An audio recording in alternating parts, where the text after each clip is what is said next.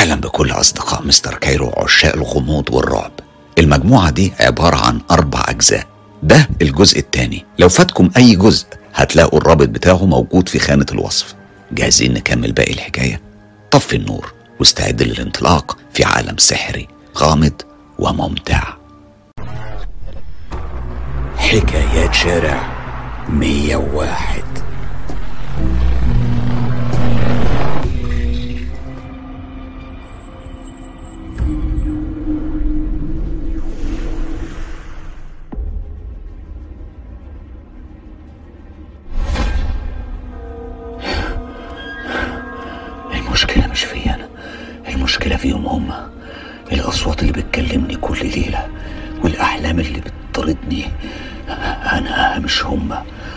مش أنا بس هما مش عايزين يفهموا. مصرين إني أنفذ وأقتلك أنت.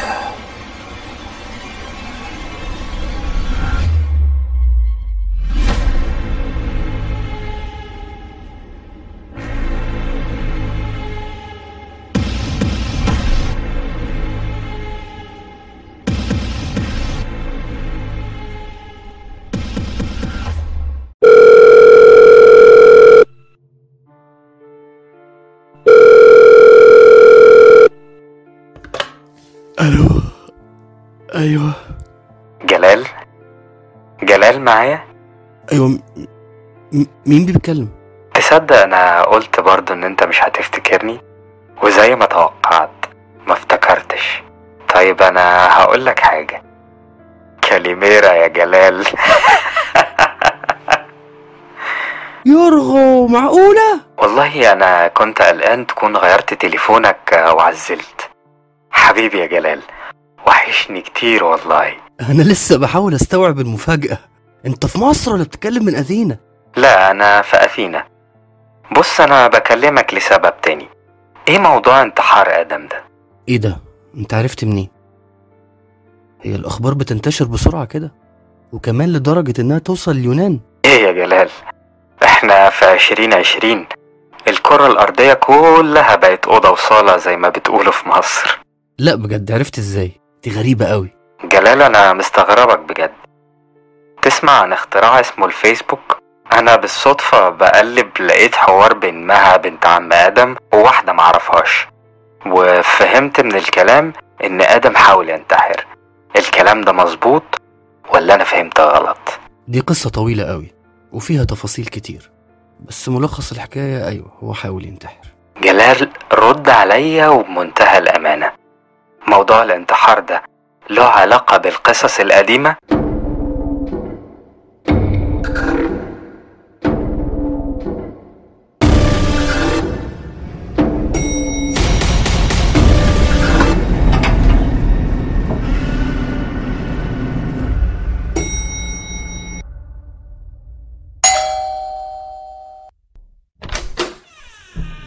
أهلا مدام مها دكتور مستنيكي من بدري اتفضلي حضرتك هو في انتظارك. ادخلي على طول.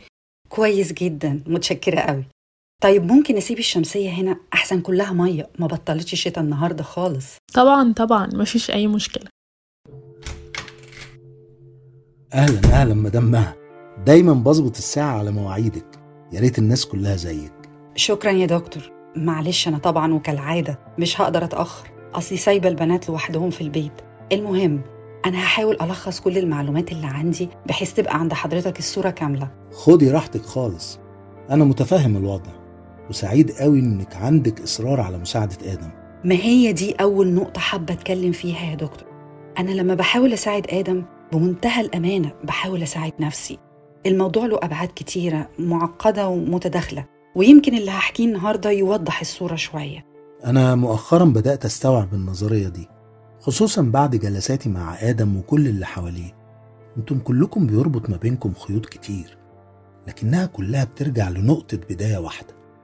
موت نهلة في راس البر. وبعدها حياتكم اتقلبت 180 درجة. عموما أنا أنا جاهز أسمعك. اتفضلي لا قبل ما أتكلم اسمح لي أدي لك الظرف ده. هيوضح حاجات كتير الكلام مش بيقدر يوصلها. طيب آه، يعني ممكن أفتحه أو على الأقل أعرف الظرف ده فيه إيه؟ بصراحة يا دكتور أنا اترددت كتير قبل ما أخد القرار إني أتكلم وأطلع كل اللي عندي. الظرف ده فيه مجموعة صور للفترة بتاعت مراهقتنا أنا وآدم وباقي المجموعة اللي حضرت الأحداث بتاعت 2003 آه فهمت. طب كويس كويس ده خيط ممتاز. هيقرب لي الصورة أكتر وهيوضح حاجات كتير. أنا هخلي شرح الصور لمقابلة تانية لكن أنا متأكدة إنك هتفهم من غير شرح. بس أنا حابة أوضح حاجتين مهمين قوي النهاردة. أولهم أنا وجوزي كنا بنزور آدم قبل موضوع الانتحار وشفت حاجة خلتني متأكدة إن آدم كان بيخطط للموضوع ده من فترة لأن يومها سبت آدم مع جوزي ورحت أعمل شاي وأنا معدية في الصالة أوضة النوم بتاعت آدم بابها كان موارب ولمحت حبل زي حبل مشنقة متعلق وتحتيه كان كرسي. أنا وقتها قلت لنفسي إني أكيد فهمت غلط. وجوزي لما حكيت له أكد لي إني غلطانة وإن ده ممكن يكون الكيس اللي بيتدربوا عليه بتوع الملاكمة ومتعلق من السقف وده خلاني صرفت نظر لأني عارفة إن آدم غاوي boxing طيب ما فكرتيش تسأليه بشكل مباشر؟ بصراحة اتحركت ودلوقتي ندمانة جدا. كان المفروض سألته.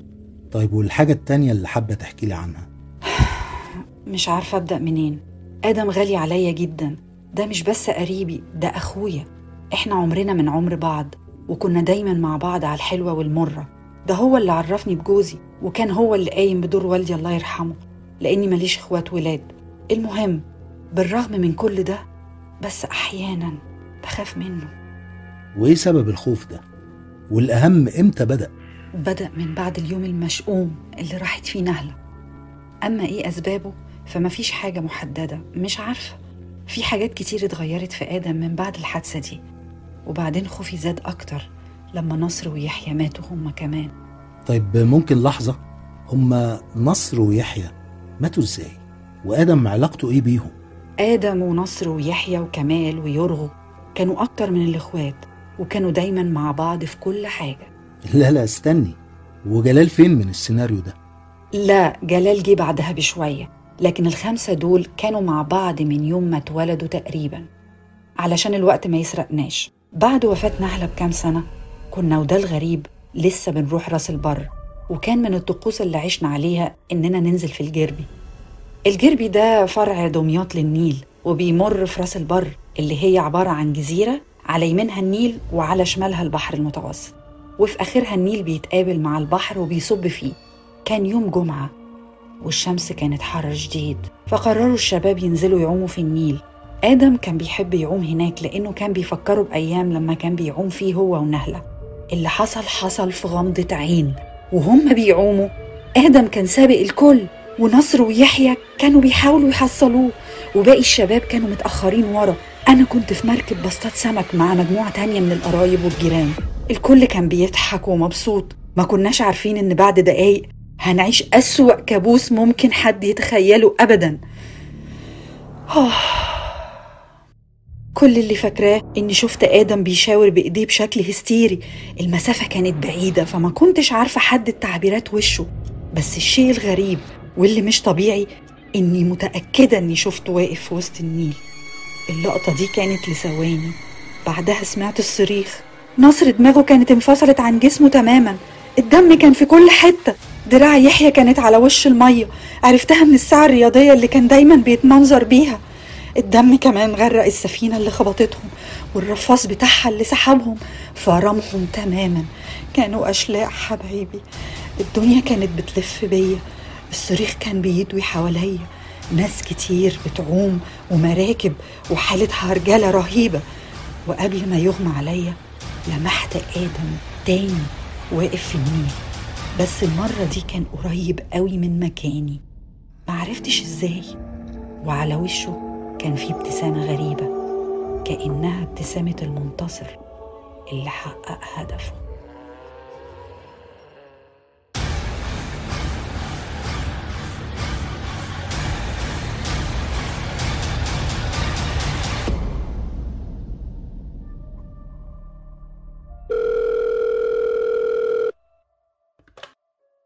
ألو؟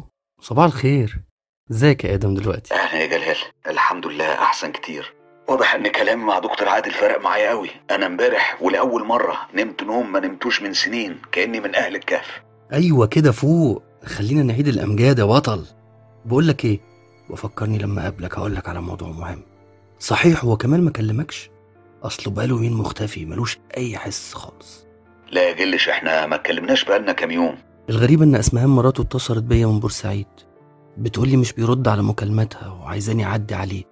هو الواد ده بيعط ولا إيه؟ بيعط إيه يا جدع هو كيمو بتاع الكلام ده. ده أخره يدخل سينما وياكل فشار. وإيه بقى الموضوع المهم يا سيدي؟ ولا أقول لك بص أنا عندي مقابلة مع دكتور عادل على أربعة ونص. هخلصها وبعدين أعدي عليك ونروح له سوا. وتبقى تحكي لي في السكة. أحلى كلام. اتفقنا.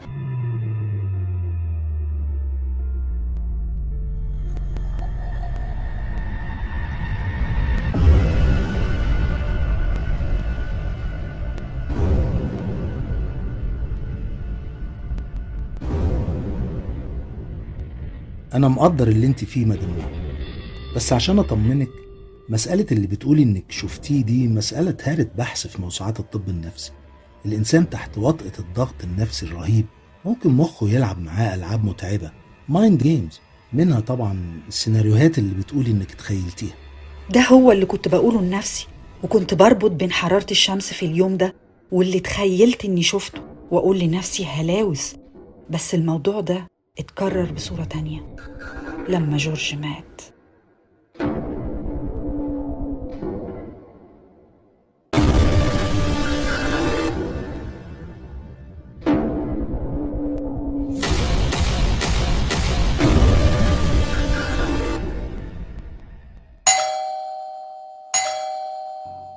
كمال كمال راح فين الجدع ده؟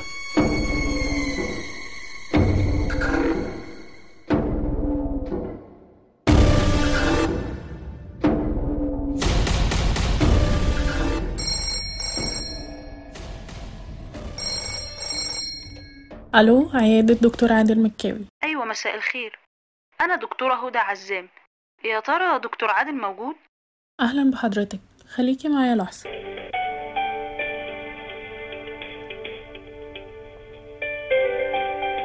أهلا أهلا دكتور هدى. أختك وصلت بالسلامة؟ لا يا دكتور أنا آسفة جدا. اضطرت تأجل السفر وعلشان كده قلت أكلمك أعتذر. ولا يهمك. هنعوضها في فرصة تانية. أه صحيح. كويس إنك اتصلتي. كنت حابب أسألك عن حاجة تخص الفترة اللي كانت بتجمعكم أنت وآدم وباقي المجموعة. في رأس البر. لو ما عندكيش مانع يعني. أبدا أبدا يا دكتور اتفضل. أنا حابة أساعد جدا. معلش أنا عارف إن الموضوع اللي هسألك فيه هيقلب مواجع قديمة. بس معلش استحمليني. هو هو أنت كنت معاهم يوم حادثة يحيى ونصر؟ أيوة طبعا. أنا مفيش سنة ما روحتش رأس البر فيها من يوم ما اتولدت. وعلى طول كنا مع بعض أنا والشلة دي بحكم الجيرة والصداقة خصوصا وإن أهالينا كانوا قريبين من بعض جدا. طيب ممكن تقولي لي إيه اللي حصل اليوم ده؟ شفتي إيه بالظبط؟ كان يوم جمعة والجو كان حر رهيب. والصبح كانوا بيتخانقوا يروحوا البحر ولا الجربي؟ وبعدين عملوا قرعة واستقروا إنهم يروحوا الجربي. بعد الصلاة اتقسمنا مجموعات. طبعا إحنا عددنا كبير لأننا كنا أكتر من عيلة. بالإضافة لأننا كنا بنيجي بعربيات كتير فكان بيجي معانا ناس تانية من شارع 101 أنا قلت يومها إني هنزل المية المغربية بعد ما تكون الشمس هديت شوية ورحت أصطاد مع كوكلة آه، أقصد مها والمجموعة اللي قررت ما تنزلش المية إلا متأخر. طيب وآدم وباقي المجموعة نزلوا المية؟ لا في الأول كانوا هيصطادوا معانا وراحوا يشتروا طعم وبعدين آدم فجأة غير رأيه وقرر ينزل المية. قال لهم اللي هيوصل عند السفينة الغرقانة الأول هو اللي هيصطاد من على الممشى. إيه الممشى ده؟ الممشى ده حاجة زي جسر داخل في المية. المراكبية بياخدوا اللي عايز يجي البر التاني من عليه. وكلنا كنا بنتخانق مين يصطاد من عليه. لأن حجم السمك بيكون أكبر لكنه ما كانش بياخد أكتر من أربع أشخاص. فكنا بنبقى تلات بنات وولد واحد. آه فهمت. وطبعا الكل سمع كلام آدم وقرروا يتسابقوا. عشان يوصلوا للسفينة. فعلا ده اللي حصل. ما عدا كمال اللي كان صحى متأخر وراح يجيب فطار فمنزلش معاهم. اللي حصل بعد كده كان صعب قوي. أنا كنت على المركبة مع مجموعة تانية ولسه مطلعة سمكة وبحاول أخلصها من الصنارة. كنت فرحانة قوي لأنها كانت كبيرة على غير العادة. باقي البنات كانوا بيتزاحموا حواليا عشان يتفرجوا. وفجأة سمعنا زعيق وصريخ والمكان اتقلب هرج ومرج ببص في اتجاه الصوت شفت اللي مش ممكن أتخيل إني أشوفه ابدا. رأس حد مشقوقة العينين خارجة من مكانها وعايمة على وش المية وجنبها رجل حد تاني. وعلى بعد مترين منهم شفت شعر يحيى وراسه اللي تحت في المية وكمية دم رهيبة حواليهم. لما رفعت عيني شفت المركبة اللي خبطتهم غرقانة دم لكن للحظة تخيلت بآدم واقف على السفينة وإيديه كلها دم. وكان بيبص عليهم وبيضحك. الكلام ده كان لثواني. انتبهت على صوت الصريخ اللي حواليا. بنات بتعيط رجالة بتزعق وناس بتجدف بمراكب بيحاولوا يوصلوا لهم. بس مرة تانية شفت آدم بس المرة دي كان بينط من على السفينة الغرقانة. وقبل ما ينط على طول لقيته بيبص في اتجاهي وبيشاور. إشارات غريبة ما فهمتهاش. وللمرة التانية وفي وسط الفوضى اللي كانت حواليا صريخ وعياط وزعيق. اتفاجئت بآدم في المية وناس بتشده وبيطلعوه على المركب. كان بيعيط وشكله في حالة ذهول تام. اللي خرجني من حالة التوهان اللي عشتها دي إن كوكلا أغمى عليها على المركب فرحت ألحقها.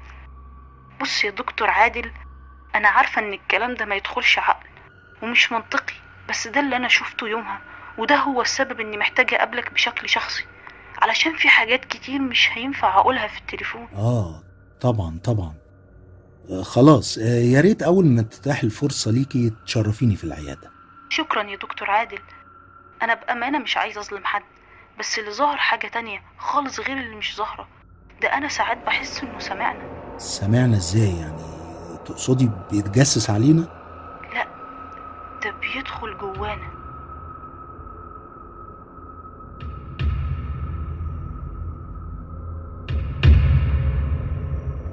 أهلا يا آدم. كويس إنك جيت بدري النهاردة وقبل ميعادك. حظنا حلو العيادة فاضية النهاردة. ده أنا حتى قلت للسكرتيرة تروح. بأمانة من ساعة ما قلت لي على موضوع التنويم المغناطيسي ده وأنا قلقان فما صدقت إن ميعاد الجلسة قرب ونزلت عشان أجيلك على طول. طيب خد نفسك الأول وارتاح ارتاح كده اهدى وأنا هجهز كل حاجة. آدم فاكر آخر مرة كلمتني؟ قلت لي حاجة قلقتني عليك. مش عارف هتفتكر ولا لأ. أصلك قفلت على طول بعد ما جاوبتني على سؤالي. فتخيلت إنك أكيد بتمر بنوبة من النوبات اللي بتجيلك وأنت نايم. فاهمني طبعا ها؟ أنا بصراحة ما حبيتش أقلقك. وقلت هقدر أفهم منك بشكل أفضل لما تكون قدامي وجها لوجه. أنا فعلا شفتها. الكلام ده حصل بجد. كانت ليلة في شهر أكتوبر تحديدا يوم 24 أكتوبر. الساعة كانت حوالي اتنين ونص الصبح. وكنت في سابع نومة. في الأول لما انتبهت على صوت نقر على الشباك فتحت عيني وبصيت حواليا. اتأكدت إن الصوت مصدره الشباك.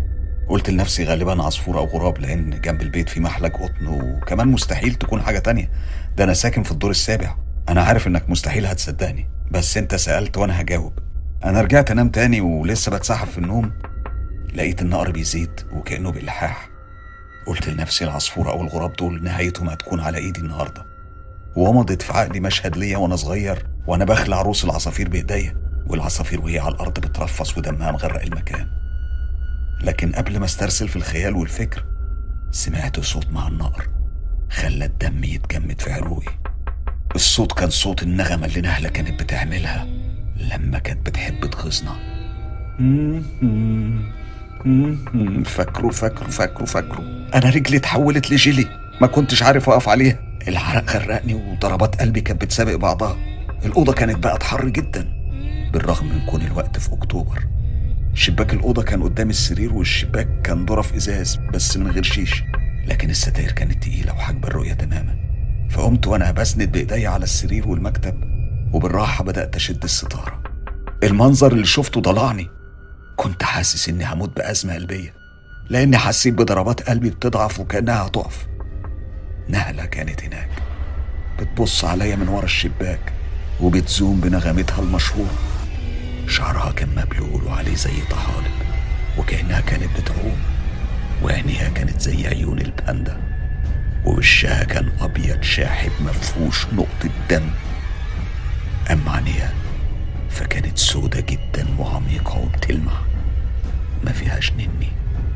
أما شافتني شاورت لي على الشباك. كنت خلاص على وشك افتحه. لما شميت ريحة غريبة والدنيا لفت بيا وما حسيتش بحاجة بعدها. دلوقتي وقبل ما تقول أي حاجة من نوعية المرض النفسي والخيالات والوساوس والضغوط والذي منه والحاجات اللي أنا متوقعها. اتفضل شوف ده والمسه. اهدى بس؟ أنت منفعل قوي. أنا بسمعك ومصدق كل اللي أنت بتمر بيه. أنا كمان هحكي لك في مقابلاتنا اللي جاية عن حاجات أنا كمان عشتها. بس الأول إيه الكيس ده؟ عايز توريني إيه؟ اللي في الكيس ده طحالب. أنا جمعتها تاني يوم الصبح بعد الليلة اللي زارتني فيها نهلة. الطحالب دي كانت على شباك أوضتي يا دكتور عادل.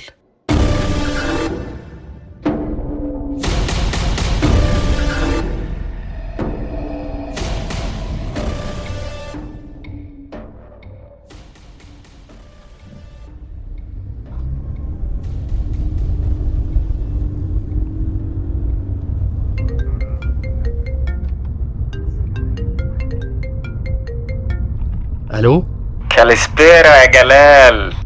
انت فاضي ولا اكلمك وقت تاني؟ لا استنى هفتح اللاود سبيكر. أصلي سايق. أنا أصلا مش مصدق. تكلمني مرتين في أسبوع واحد. ربنا يخليك يا حبيبي. بص أعتقد إن أنا لازم أنزل مصر. بس عاوز منك خدمة. أنت فاهم أنا بقالي سنين طويلة قوي ما نزلتش. وهحتاج مساعدتك في كام مشوار. قولي هو آدم رجع يجيب سيرة الكلب توسكا وهو بيتكلم معاكم؟ بتسأل ليه أسئلة من النوع ده؟ يرغو المواضيع دي سببت مشاكل كتير في وقتها. وخلاص الدنيا اتغيرت وكل واحد راح في سكة. بعدين دي سنين طويلة قوي فاتت. لازمتها إيه بقى توسكا وروح توسكا والحاجات الغريبة المرتبطة بفترة؟ كلنا مش عايزين نفتكرها. انت كمان عارف تأثير الحاجات دي على آدم. وبصراحة هو مش ناقص. بص يا جلال أنا قلتها زمان ومحدش أخدها مني على محمل الجد. اسمح لي أكررها تاني. وقتها أنا قلت هتيجي لحظة في المستقبل والدين القديم لازم هيتسدد.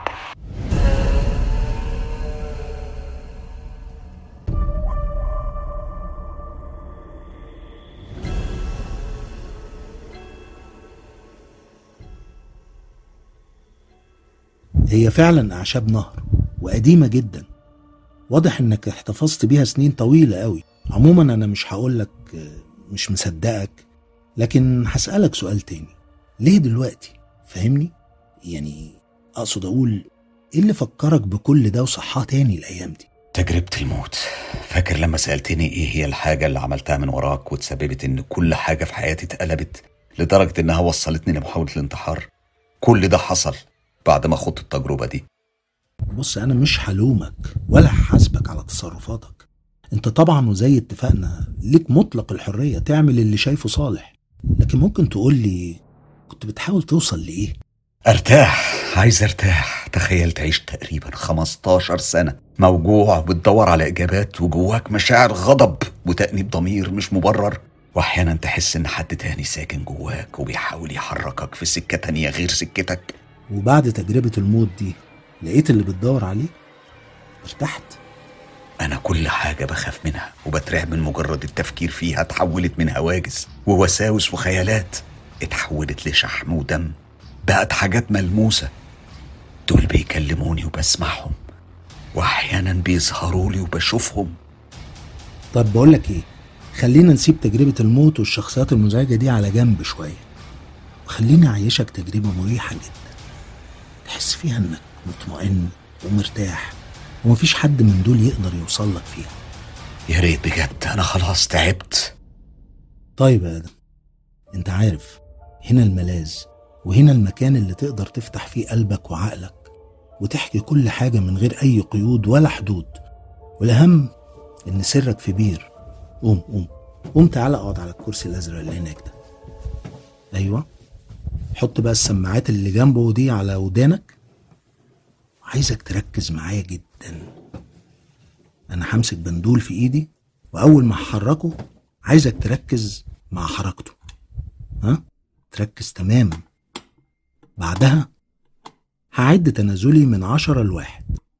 لما أوصل لواحد هتنام نوم عميق جدا.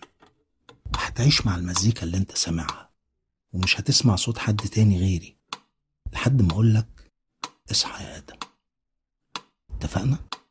حاضر يا دكتور. عشرة تسعة تمانية سبعة ستة خمسة أربعة تلاتة اتنين واحد. نام يا آدم نام نام نمت يا آدم؟ أيوه. لما لما أقول لك رأس البر بتشوف إيه؟ شايفنا في ميكروباص لونه أزرق في أبيض ماركة فولكس واجن الشمس حامية وبتدخل لنا من ورا ستاير الميكروباص في أغاني شغالة وفي الخلفية سامع عمرو دياب. وشايف سندوتشات بتتوزع وشاي من الترمس بيتصب في كوبايات بلاستيك. أحلام ممتعة ومبهجة في انتظارنا. رأس البر. أروع لحظات السنة. صيف وريحة بحر صيد سمك وطيارات ورق. وضحك ولعب وجد وحب. شايف كمان يافطة رأس البر. وشايف شارع النيل بالليل. السرور بتاع الآيس كريم. الكازينو العايم على البحر. إحنا وإحنا على بلاج شارع 101 بياع الكلوكلو بلبسه المميز. بيحكي لنا عن السفينة الغرقانة في الجربي. بابا بيبص له بقلق وعمي بيشاور له من ورا اللي قاعدين عشان يبطل كلام. بس أنا الوحيد اللي شفته بياع الكلوكلو بيفتح التلاجة الصغيرة اللي شايلها أيوة على مين؟ العجلة. دكتور عادل الحقني كمان انتحر.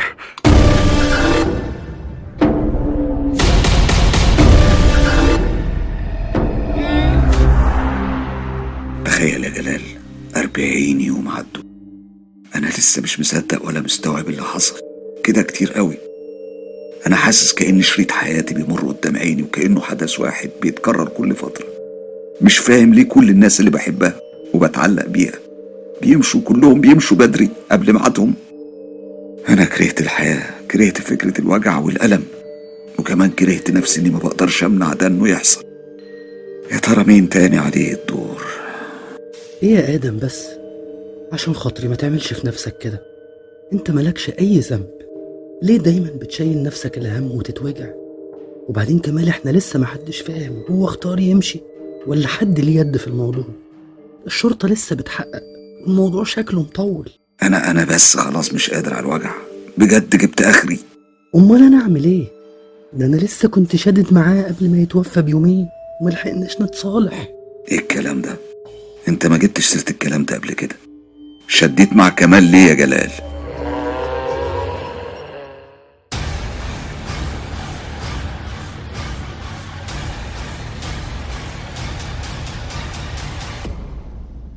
والله يا دكتور أنا ما عدتش فاهمة حاجة خالص.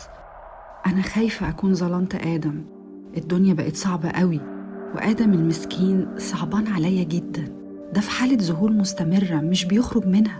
لولا إن جلال كتر ألف خيره قاعد معاه من يوم الحادثة كان ممكن عمل حاجة في نفسه هو كمان. أنا بجد خايفة عليه جدا. مدام مها أنا متفهم تعبك وحيرتك جدا.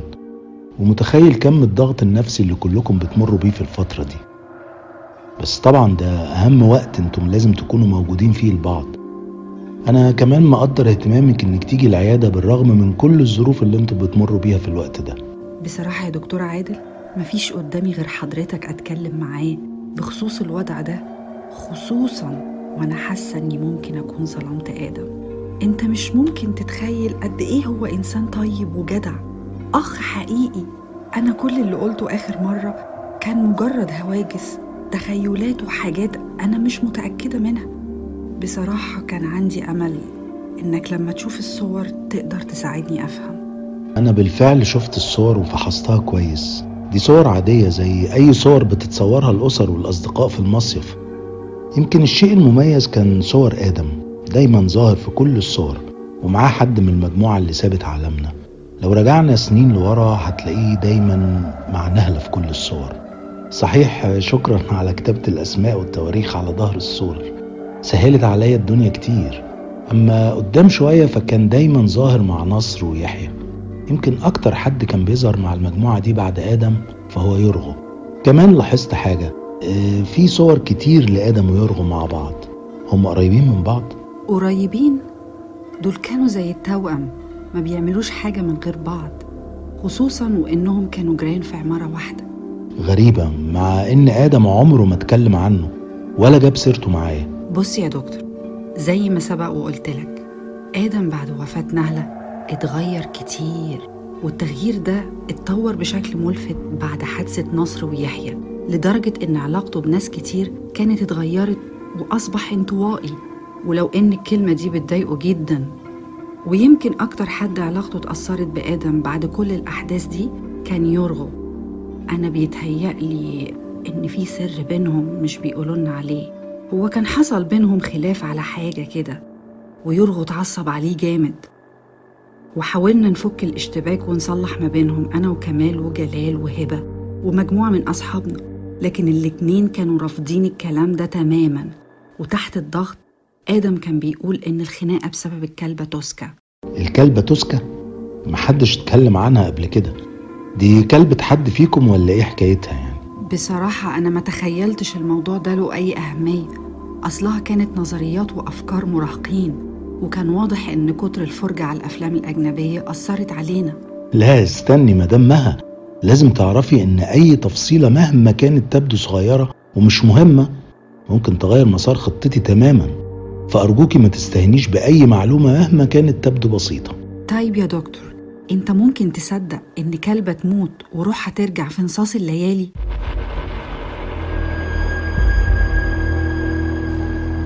الحمد لله على السلامة يا بطل. أنا لحد دلوقتي مش مصدق إني جيت أخدتك من المطار وإنك دلوقتي عندي وفي شقتي في اسكندرية. والله زمان يا يرغو. والله يا جلال أنا نفسي ما تخيلتش إني نازل مصر تاني. بس لو نصيب وإحنا لينا نصيب نتقابل بعد العمر ده كله. أه، بقولك إيه؟ سامحني المطبخ فين؟ أنا دماغي مصدعة وقربت تنفجر. أنا هموت وأشرب شاي. تخيل وأنا في الطيارة نمت طول السكة حتى المضيفة ما صحتنيش أشرب حاجة ولا كل حاجة. بص يا يرغو أنا هوريك مكان كل حاجة في الشقة. اعذرني مش هقدر أكون موجود معاك لأني زي ما قلت لك ببيت مع آدم الأيام دي لحد ما نشوف له حل. مفيش مشاكل خالص. وأنا هعمل زي ما طلبت مني ومش هحاول أظهر في الصورة خالص دلوقتي على الأقل. تمام الله ينور. أنا بس ليا طلب واحد عندك. أنا عارف إنك وآدم مش على وفاق وبينكم مصانع الحداد وقطيعة سنين لكن محتاج مساعدتك. استنى أنت لسه برضه بتتكلم بنفس طريقة كلامك من أكتر من عشر سنين؟ لسه مش مستوعبين كلامي ليه؟ هقولها لك تاني. الخلاف اللي بيني وبين آدم حاجة شخصية. تخصني أنا وهو ومفيش مصانع حداد ولا قطيعة ولا الكلام الغريب ده. إحنا فعلا ما بنتكلمش مع بعض من عمر بس لينا أسبابنا. وتاني أنا مشيت من مصر عشان والدي توفى ووالدتي حبت ترجع بلدها مش زي ما أنتم متخيلين بسبب خلافي مع آدم. أنا بجد بالرغم من كل اللي حصل والسنين الطويلة اللي عدت مش عارف أوصل لكم المعلومة دي إزاي. بس آه، انت من أيام حكاية الكلبة توسكا وأنتم ما بتتكلموش ولا بتشوفوا بعض ولا حتى آدم عمره جاب سيرتك. عايزنا بقى نفهم إن ده طبيعي؟ طب إزاي يعني؟ جلال انت لسه زي ما انت ما اتغيرتش جاوبني دلوقتي على السؤال المهم اللي أهم من كل اللي هرتني بيه طول السكة. كمال مات إزاي؟ هو فعلا انتحر؟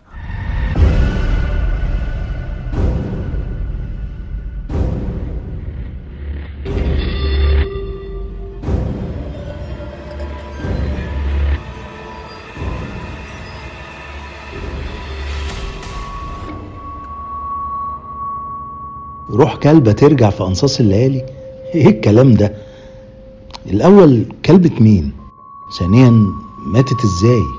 ثالثا مين صاحب فكرة إن روح الكلبة رجعت بعد ما ماتت؟ وحاجة أخيرة الكلام ده حصل فين؟ وحد فيكم شاف حاجة مش طبيعية مثلا؟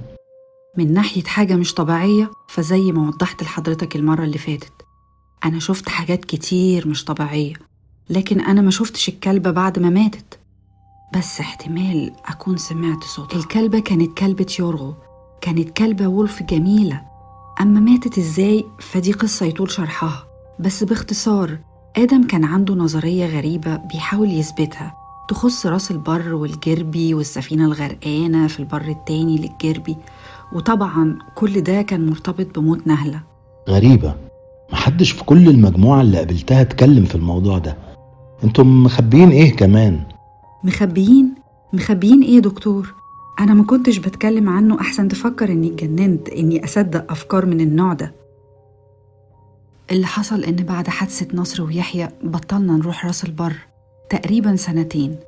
لكن آدم وبإلحاح غريب كان بيقنعنا نرجع نروح هناك تاني. حسب كلامه إننا بكده هنحيي الذكرى بتاعتهم كلهم. وبالفعل اقتنعنا ورحنا. وهناك كانت بداية الخلاف بينه وبين يرغو لما آدم أخد الكلبة توسكا ونزل بيها الجربي وعام بيها للسفينة الغرقانة. أنا معرفش تفاصيل اللي حصل يومها بس عرفت إن توسكا اختفت من بعدها. ويرغو كان مش طايق آدم وما بيكلموش. الغريبة إن في نفس الليلة كنا نايمين بالليل في فيلتنا في شارع 101 لما سمعنا صوت رياح وعواصف ورعد. مع إننا كنا في أواخر شهر سبتمبر لكن مع كل ده كان في صوت زي صوت كلب بيعيط وبيحاول يدخل من شباك الفيلا. أيامها أنا قلت لنفسي يمكن بتخيل أو يمكن كلب شارع بردان وجعان لكن الصوت كان بيزيد ومعاه متأكدة إني سمعت نغمة كنت عارفاها كويس.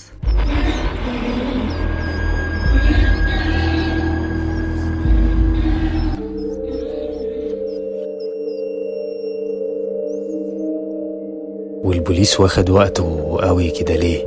الموضوع المفروض بسيط. انتحر أو اتقتل. مش كيمياء هي. والله العظيم ما فاهم حاجة أنا كمان. هي أسمهان مراته بتقول إنهم كانوا متخانقين قبلها بكام يوم وسابت البيت وراحت لبيت أهلها في بورسعيد. وإنها لما لقيته ما بيتصلش بيها قلقت عليه وقررت تتصل هي.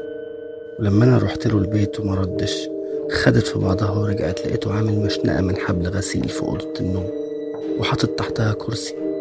المنظر حسب وصفها رهيب. عينه طالعة من مكانها. لكن فيها نظرة فزع. كأنه شاف حاجة قبل ما يموت. اللي محير الشرطة إن باب الأوضة كان مقفول بالمفتاح. مفيش أي أثر للمفتاح. وكان مكتئب ولا عنده مشاكل مادية؟ أو كان بيتكلم في فكرة الانتحار أساسا؟ أنا عارف كمال طول عمره كان فرفوش وابن نكتة. بس كان قلوق وموسوس طول الوقت. هو اتغير يا جلال. هو كان الوسواس زايد عليه في الفترة الأخيرة. الله يرحمه. حبيبي يا كمال. والله أنا لسه بحاول أجمع فكرة إنه ما عادش موجود. بص يا يرغو مش هقدر أسيب آدم أكتر من كده. خليني بس أقولك على طلب ليا عايزه منك. قول يا جلال. أنا بسمعك. أنت عارف أنا ما بتأخرش على أصحابي أبدا. أنا عايزك تقابل دكتور عادل. الدكتور النفساني اللي آدم بيروح له. أنا متأكد إن كلامه معاك هيفرق كتير في العلاج.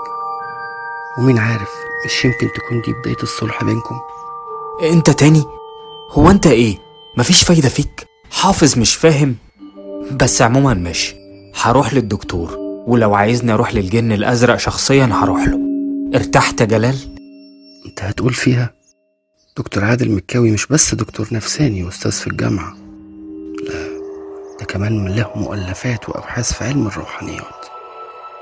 وهو من الدكاترة القليلين اللي بيؤمنوا بفكرة العالم السفلي وإنه ممكن يكون له تأثير على بعض حالات الأمراض النفسية والعصبية اللي أغلب الدكاترة بيرفضوها رفض تام. بس خد بالك أنا ما قلتش المعلومة دي لحد قبل كده. ده بجد يا جلال؟ معقولة؟ طيب ليه اخترت له الدكتور ده تحديدا؟ بصراحة أنا طول عمري عندي شكوك بالإضافة إن دكتور عادل صديق قديم وبينا صلة نسب من الآخر بطمن له. لا ده أنا كده أكيد هروح له. طيب قبل ما تنزل قولي هو آدم كان فين يوم حادثة كمال؟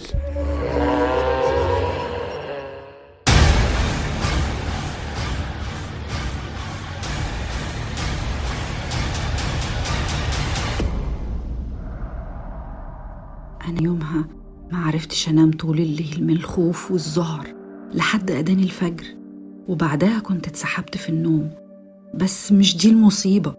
المصيبة كانت لما صحيت تاني يوم الصبح ولقيت زي طمي نيل على شباك الأوضة بتاعت أوضة النوم بتاعتي وسمعت باقي المجموعة بيتكلموا عن إنهم سمعوا خربشة على شبابيكهم وعياط كلب وزمجرة بس محدش جاب سيرة نغمة نهلة. فسكت ومرضتش أقول أي حاجة وقررت أخليها لنفسي. الغريبة إن الموضوع ده اتكرر أكتر من مرة. وآخر يوم وإحنا ماشيين من المصيف يورغو كان قلب الدنيا على الكلبة بتاعته لكن بدون أي فايدة. وفضل طول الطريق وإحنا راجعين يتكلم بكلام غريب عن دين قديم لازم يتسدد وآدم هو كمان كان غريب قوي ما كانش بيرد عليه. بس كان بيبصله بشكل مخيف. ويرغب كمان كان بيبصله بصات ليها معنى. تقريبا كانوا بيكلموا بعض بعينهم ودي كانت بداية الخلاف اللي بينهم. طيب أنا كده فهمت إن الكلبة اختفت ما ماتتش. منين جبتي بقى فكرة إنها ماتت؟ كلامك واضح. يرغو كان بيدور عليها لحد آخر يوم في المصيف. آدم واضح إنه ما كانش بيتكلم أو بيوضح إيه اللي حصل. آدم يومها رجع من الجربي وقال إن توسكا اختفت بعد ما عم معاها للبر التاني. يرغو اتجنن عليه وقال حاجة كده بما معناه إنه عارف كويس إيه اللي هناك. وتقريبا قال حاجة عن منطقة اسمها طبية عرابي. ودي واضح من اسمها إنها أيام أحمد عرابي طبعا يعني. هي كمان موجودة على الضفة التانية للجربي. بس أسمع إنها مهجورة والناس ما بتحبش تقرب منها. المهم بعد فترة مش طويلة وقبل سفر يرغب فترة قليلة آدم اعترف باعتراف غريب. خلى الدم نشف في عروقي وشعري طقطق من الخضة والخوف. آدم قال لي يرغو قدامنا إن نهلة أخدت توسكا منه. وفي لحظتها افتكرت الليلة اللي اختفت فيها توسكا وصوت نغمة نهلة وعياط الكلب والخربشة اللي كانت على شيش الأوضة.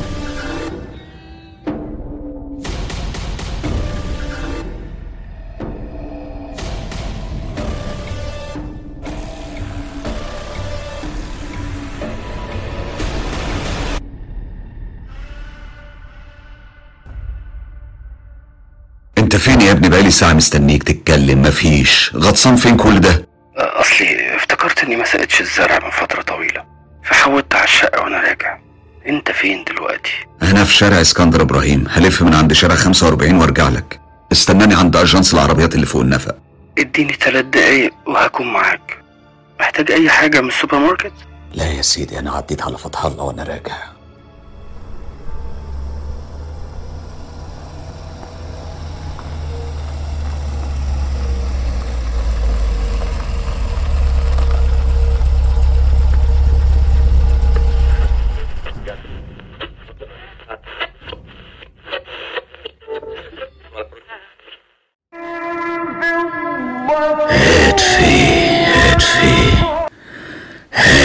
هانت يا آدم الكل هيرتاح.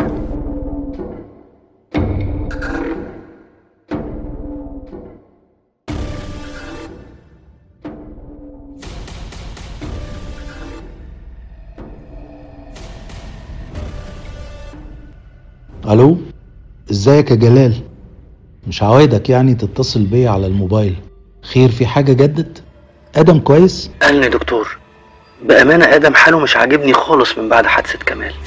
بينام كتير قوي وبسمعه بيتكلم مع نفسه بصوت غريب وعالي وساعات بيطلب مني أسيبه لوحده. أنا طبعا بحترم رغبته وبسيبه زي ما حضرتك قلت لي. النوم الكتير طبيعي يا جلال لاني كاتب له على إنفرانيل. ده مضاد اكتئاب قوي وأكيد بيخليه ينام. أما بيكلم نفسه فده ممكن من تأثير الحزن والضيق. فبينفس عن نفسه.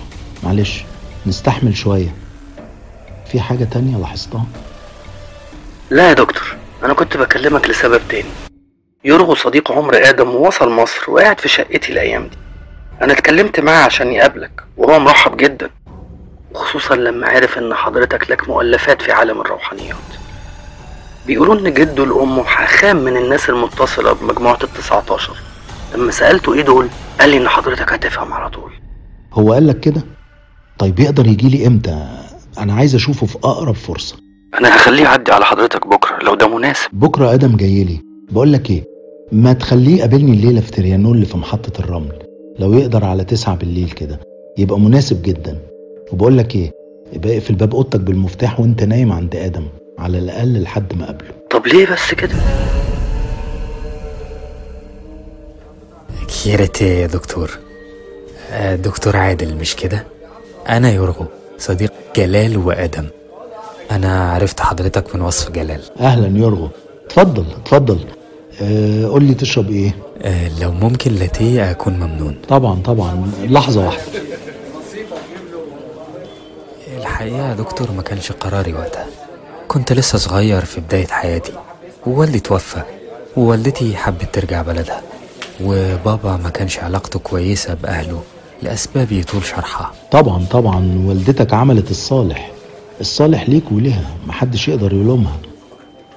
طيب آه، اسمح لي دردش معاك شوية فيما يخص آدم لو ما عندكش مانع. آه، طبعا مفيش أي مانع. أنا جيت أقابلك مخصوص عشان آدم أساسا. أنا سمعت حكايات كتير عنكم وعن علاقتكم. واستغربت إن بعد العمر ده كله صداقة قوية كده ورحلة طويلة تنتهي بالشكل ده. شيء حزين بجد.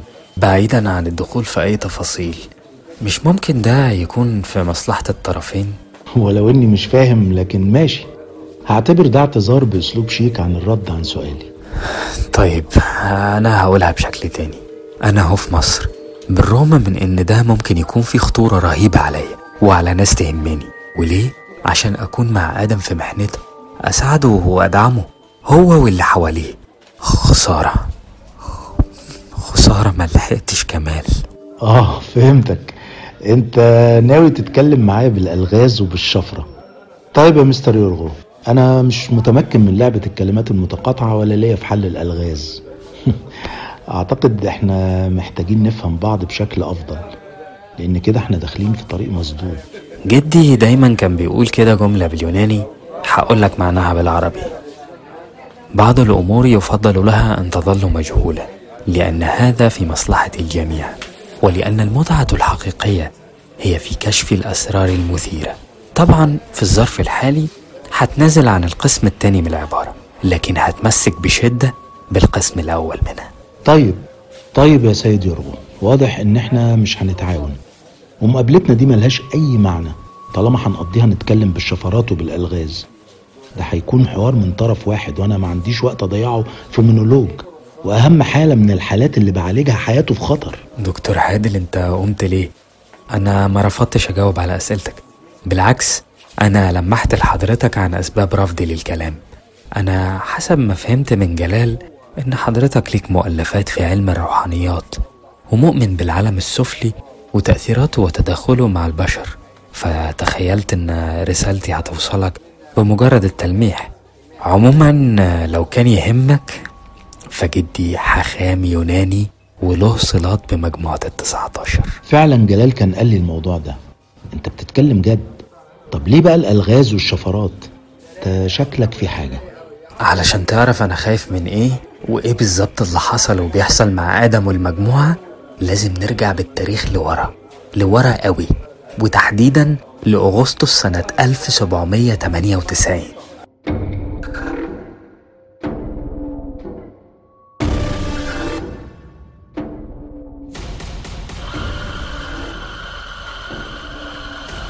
على تفاهمك يا دكتور عادل. أنا بصراحة كنت محتاج مكان بعيد عن العيادة لأني مرهق ومضغوط قوي.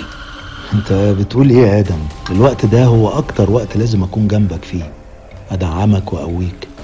والسبب اني قلت كافي شوب علشان أخرجك من فكرة الطبيب والمريض. إحنا هنا بصفتنا أصدقاء ها؟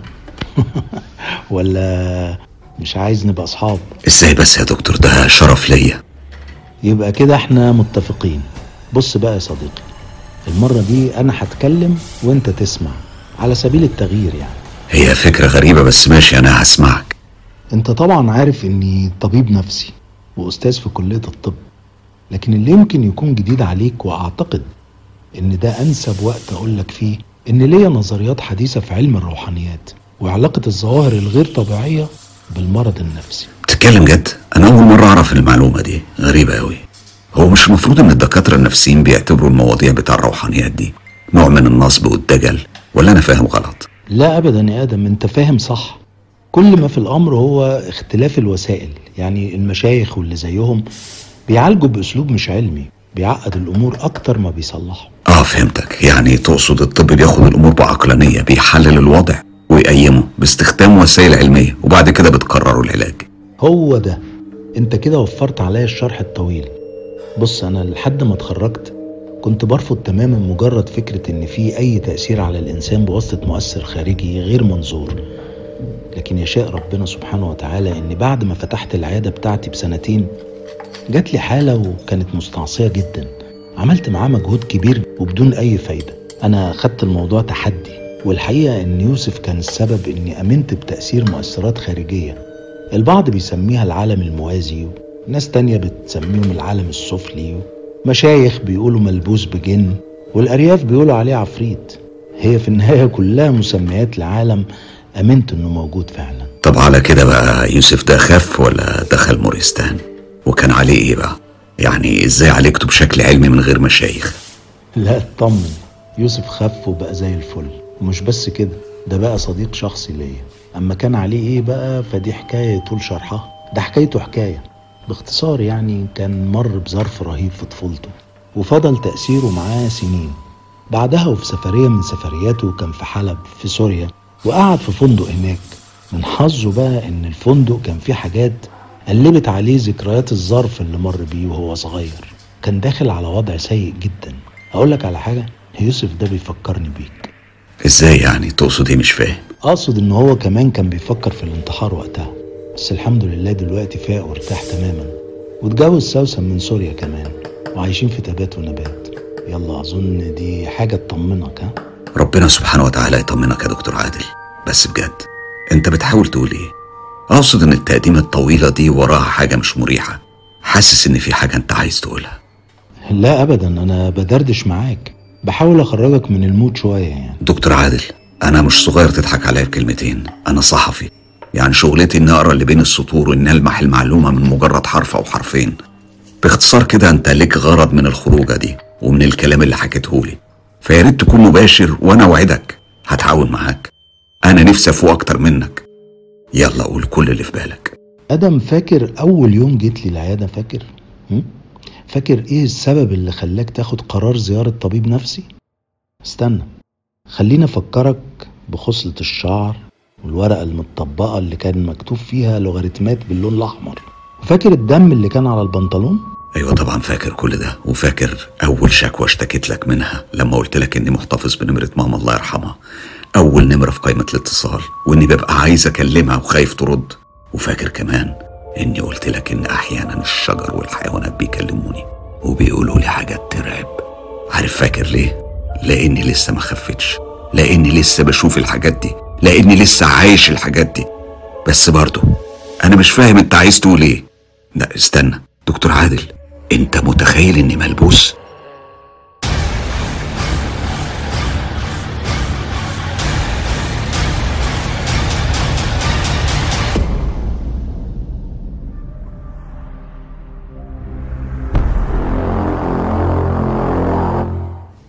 آدم أنا ما قصدتش اللي أنت فهمته. ده مجرد تكهنات على فكرة. ممكن تهدى لو سمحت وتديني فرصة أوضح كلامي لأن بالتحفز ده إحنا مش ممكن هنكمل المشوار. دكتور عادل سامحني أنا بس حاسس زي اللي واقع في حفرة عميقة جدا وكل ما خلاص يقرب انه يخرج منها يلاقي حد بيخبطه فيقع ويبدأ من تاني. إحنا اتفقنا إن مش ممكن هنوصل إلا لو بينا جسور من الثقة والإخلاص واليقين الكامل إني بحاول أساعدك. ولو التكهنات اللي شغلاني وبفكر فيها صحيحة يبقى هنحتاج إنك تسلمني نفسك بالكامل. وما تفكرش ما تفكرش حتى تناقشني في كل اللي هطلبه منك.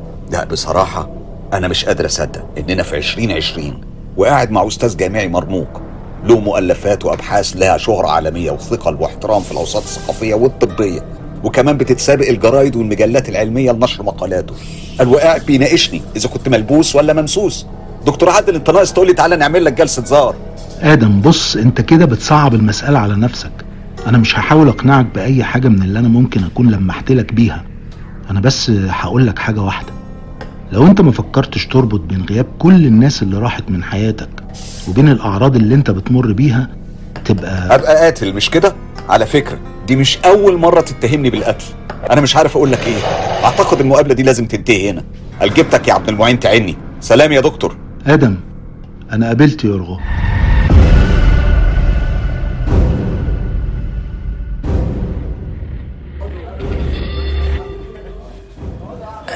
أنا وآدم مش مجرد اتنين صحاب. لأ ده أخويا وصديق عمري وكاتم أسراري ورفيق رحلة طويلة. لكن في مرحلة معينة من علاقتنا اللي بدأت من الطفولة حصلت حاجة أجبرتنا إننا نفترق ونعيش في خطين متوازيين وما نتقابلش تاني أبدا. يرغو إحنا مش اتفقنا مفيش أسرار ولوغاريتمات وإنك هتكون واضح وصريح من الأول. فسر لي جملتك الأخيرة. إيه علاقة سنة 1798 بالأحداث اللي حصلت في 2003 دكتور أنا بتكلم معاك وأنا مدرك إنك هتقدر تفهم ما بين السطور وخصوصا وإنك زي ما أنا فاهم مش بعيد عن علوم العالم السفلي وأسراره وطرقه. عموما أنا هشرح لك كل حاجة ولو عند حضرتك أي استفسار يا ريت تسألني وأنا هجاوب أول بأول. اتفقنا يا اتفقنا. وده أول سؤال. إيه اللي حصل في 1798 وعلاقته إيه بيكم؟ الموضوع معقد جدا ومحتاج صبر واستعداد عشان نتقبل أفكار في العصر ده تبدو جنونية. بس صدقني كل اللي هحكيه النهاردة وبالرغم من غرابته إلا إن هو في منتهى الصدق. بص يا يورو أنا في حياتي العملية شفت حاجات مش ممكن يصدقها ولا يتقبلها عقل بشر. فأنا عايزك تطمن كده واحكي لي من غير قلق. برضه أتمنى إنك تفهمني. ريبرنسكي سبترني يعني عشان أوضح إيه العلاقة ما بين 10 أغسطس سنة 1798 بأحداث حصلت سنة 2003 لازم أرجع لطفولتي أنا وآدم وأشرح إزاي بدأت الحكاية كلها.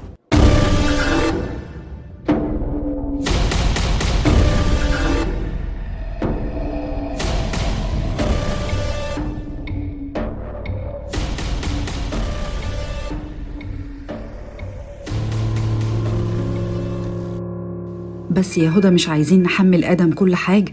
انت فاهمة كويس إننا كلنا كنا مشتركين في اللي حصل. أيوه كلنا كنا هناك بس ما كانش قرارنا اننا نتجرأ ونعمل حاجات ما حدش اتجرأ وعملها قبل كده. ده كان قرار آدم لوحده. ومش علشان يرغو وقف معاه ووافقوا على اللي هو عايزه يقوم إحنا كلنا نتورط في اللي حصل. واللي الظاهر إنه لسه بيحصل. عموما أنا أخدت بنصيحتك وأخدت الصور لدكتور عادل بس صدمني لما قال لي الصور عادية. كنت متوقعة إنه هياخد باله. بص يا كوكلا مجرد إن آدم وافق إنه يروح للدكتور عادل فده في حد ذاته خطوة جبارة. وخصوصا لو كان زي ما جلال بيقول انه دكتور متخصص وله ابحاثه في علم الروحانيات. ده هو عز الطلب. أما موضوع الصور فمسألة وقت. أنا متأكدة إن الدكتور هيراجعها تاني بعد ما يفهم الموضوع أكتر. صحيح يا هدى أنا نسيت أسألك. انتي قلتي حاجة على موضوع خيال المآتة بتاع 101 والشباب والأطفال اللي راحوا وقتها؟ أنا ما قلتش حاجة صراحة لكني لمحت لدكتور عادل ومأجلة التفاصيل لما أروح له أنا بس خايفة من رد فعل آدم لما يعرف المسكين عنده مشاكل قد كده وجي موضوع كمال خلص عليه خالص. هو خلص عليه لوحده؟ ده خلص علينا كلنا. بس ما تقوليش مسكين.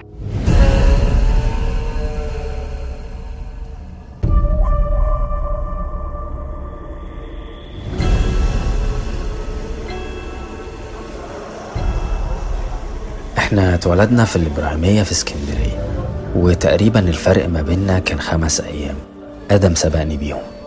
والدتي زي ما وضحت لحضرتك قبل كده كانت يونانية ووالدي مصري. ووالدة آدم كانت إنجليزية ووالده مصري. فكانوا أصحاب جدا بحكم إن هم أجانب في بلد غريب وكانوا دايما مع بعض. وده السبب إن أنا وآدم كنا زي التوأم. طيب ونصر ويحيى وكمال اتعرفتم عليهم إزاي؟ صداقتنا كانت مميزة جدا وكانت شلتنا أشهر شلة في مدرسة سان مارك. ناصر ويحيى وكمال كانوا مش بس زمايلنا في المدرسة لأ دول كانوا إخواتنا وجيراننا. ونهلة بنت عم آدم كانت كل حاجة في حياته من طفولتنا. طب وراس البر إيه حكايتها بقى؟ وسر ارتباطكم بيها كلكم بالشكل ده. والد آدم كان عنده فيلا في شارع 101 في راس البر ورثها عن أبوه. وتقريبا والدي قبل ما يتجوز كان بيروح معاه هناك.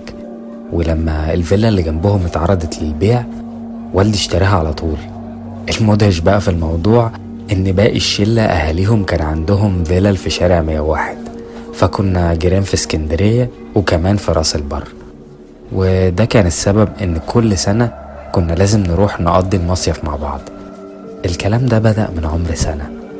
السنين عدت علينا زي الحلم قضينا أروع أيام حياتنا سوا. سنة 1998 كانت السنة اللي حياتنا بدأت تتغير فيها. لأن أنا وآدم كنا بدأنا نخش في, مرحلة المراهقة. وبصراحة كانت عندنا ميول غريبة للعنف والتصرفات الجريئة. بدأت مع الحيوانات. وبعد كده اتطورت للتعامل العنيف مع اللي حوالينا. لحد ما في يوم اكتشفت والدة آدم إن إحنا بنعذب حيوانات واتكلمت مع والدتي وقرروا هما الاتنين يواجهونا ويغيروا من سلوكياتنا يعني بحيث تتوجه لحاجة إيجابية طب وهل قدروا يحققوا نتائج كويسة؟ أقصد استجابتكم أنت وآدم للتوجيه ده هل كانت إيجابية ولا سلبية؟ كانت إيجابية جدا لدرجة إننا تسببنا في موت راجل عجوز الله يرحمه كان طيب جدا.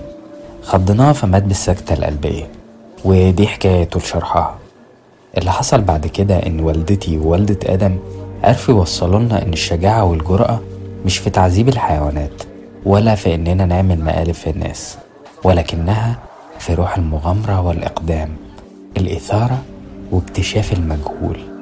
وبدأوا يوجهونا في الطريق ده ودي كانت بداية المشوار اللي بسببه أنا قاعد معاك هنا تقصد إن والدتك ووالدة آدم لهم دخل في اللي حصل أيام موت نهلة ونصر ويحيى؟ طب طب إزاي؟ ده واضح من كلامك إنهم سيدات مثقفات يعني وعندهم وعي وإدراك بالوسائل الحديثة في تنشئة المراهقين وتأسيسهم هو طبعا مش بشكل مباشر بص يا دكتور أنا وآدم كان جوانا طاقة رهيبة وكانت المشكلة كلها في توظيفها المهم بعد محاولات كتير بدأنا أنا وآدم نغير من تعاملاتنا مع الدنيا من حوالينا.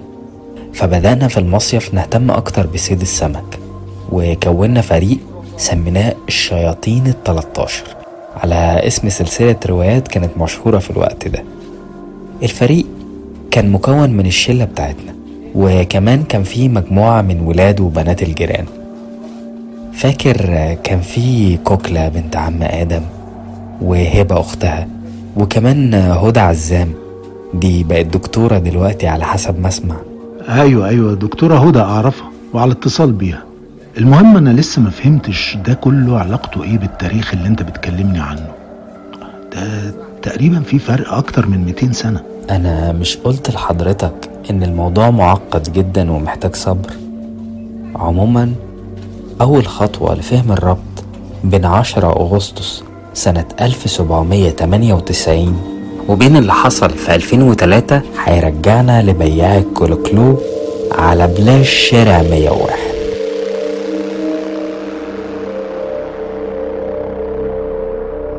أيوه يا كوكلا منا لسه عنده مامتها وما رجعتش. طيب كويس كتر ألف خيرها بجد. أهو يديلك فرصة عشان تعرف تقعد وقت أطول مع آدم. والله يا كوكلا أنا من ساعة ما دكتور عادل قال لي اقفل الأوضة على نفسك وأنا بايت عند آدم وأنا متلبش.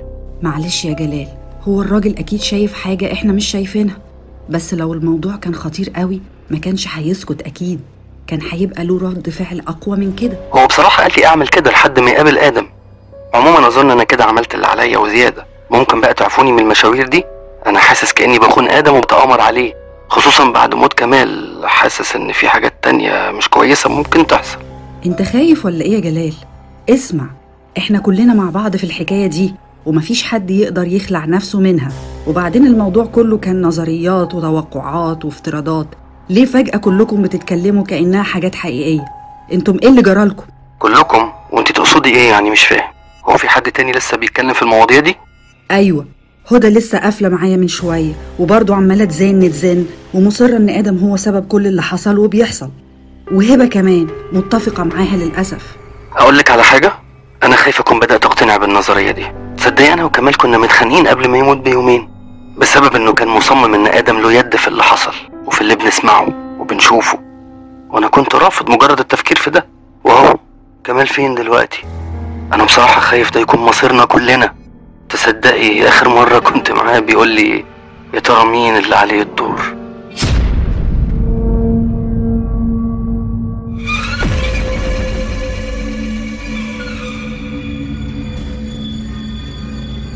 بياع كلوكلو وده حكايته إيه هو كمان؟ كل يوم الصبح بدري كنا نقعد على بلاج 101 نلعب في الرملة ونبني قصور من الرمل وننزل المية. وأول ما يظهر بياع الكلوكلو كنا كلنا بنجري نتجمع حواليه. الموضوع ما كانش في الآيس كريم اللي بنشتريه منه. الأحلى كانت في القصص اللي بيحكيها لنا عن راس البر والحكايات اللي حصلت فيها. الكبير قبل الصغير كان بيحب يسمعه. كان بيحكي بطريقة مشوقة جدا.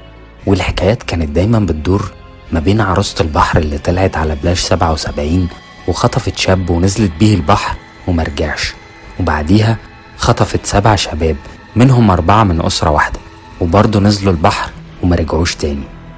والندهة اللي ساكنة في أعماق النيل اللي بتسحب اللي يعوم في النيل للقصر المسحور والرملة السحرية في الجربي اللي بيلمسها بيبقى عنده قدرات غير عادية بتخليه يعوم في قلب النيل من غير ما يتنفس ويقدر يشوف من خلال الجدران والحواجز. وغيرها من القصص كنا بنتابعها بشغف وذهول.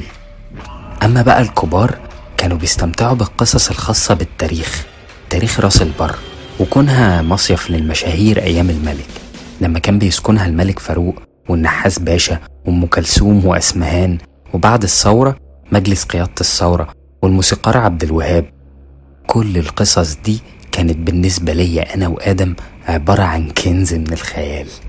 خلى الحماسة وروح الاكتشاف والمغامرة تاكل عقلنا. وهنا قررنا نكتشف السفينة الغرقانة اللي كانت على الضفة التانية للجربي واللي كانت من أغرب الحكايات اللي سمعناها من بياع الكلوكلو واللي قال لنا وقتها إن قصتها مرتبطة بواقعة حصلت في بوغاز راس البر سنة 1798 لا لا استنى. مش دي هي نفس السنة اللي بدأت فيها الحملة الفرنسية على مصر بقيادة نابليون بونابرت؟ بياع الكلوكلو قال لنا إن في 10 أغسطس كانت الحملة دخلت قرى كتير على جانب النيل والأهالي كانوا قرروا يثوروا عليهم ويقتلوا العساكر والضباط الفرنسيين. وفي عز ما كل ده كان بيحصل وفي وسط كل الهرجلة دي كان في مركب رفع العلم البريطاني بتتحرك في البحر المتوسط في طريقها إلى ساحل الأموات غرب ناميبيا اللي وقتها كانت مستعمرة ألمانية. المركب دي كان عليها حمولة مهمة جدا وخطيرة مرسلة من أمير من أمراء أوروبا. المركب دي اتعطلت قدام منطقة اللسان في راس البر ودي المنطقة اللي بيتقابل فيها النيل مع البحر. أهالي عزبة البرج وهو ده اسم القرية اللي على الضفة المقابلة لراس البر. وقتها فكروا إن ده دعم أجنبي جاي عشان يساعد عساكر الحملة الفرنسية. فأخدوا مراكبهم وطلعوا قبضوا على كل اللي في المركب البريطاني ودبحوهم وأخدوا حمولة المركب كلها. ومنها صندوق معدن تقيل كان متغلف كله بجلد الضبع وعليه لوحة زمردية اللون مصنوعة من العظم. ونزلوا بيهم في الجربي في مدخل راس البر. الحاجة اللي ما كانوش يعرفوها إن الأمير الأوروبي كان بيتخلص من الحمولة دي. لأن كان فيها لعنة. والمكان الوحيد على كوكب الأرض اللي كان ممكن تنتهي فيه اللعنة دي هو ساحل الأموات في غرب أفريقيا. أوبا ده كده المسائل بدأت توضح قوي. تفتكر يا دكتور؟ يا ريتها بالسهولة دي.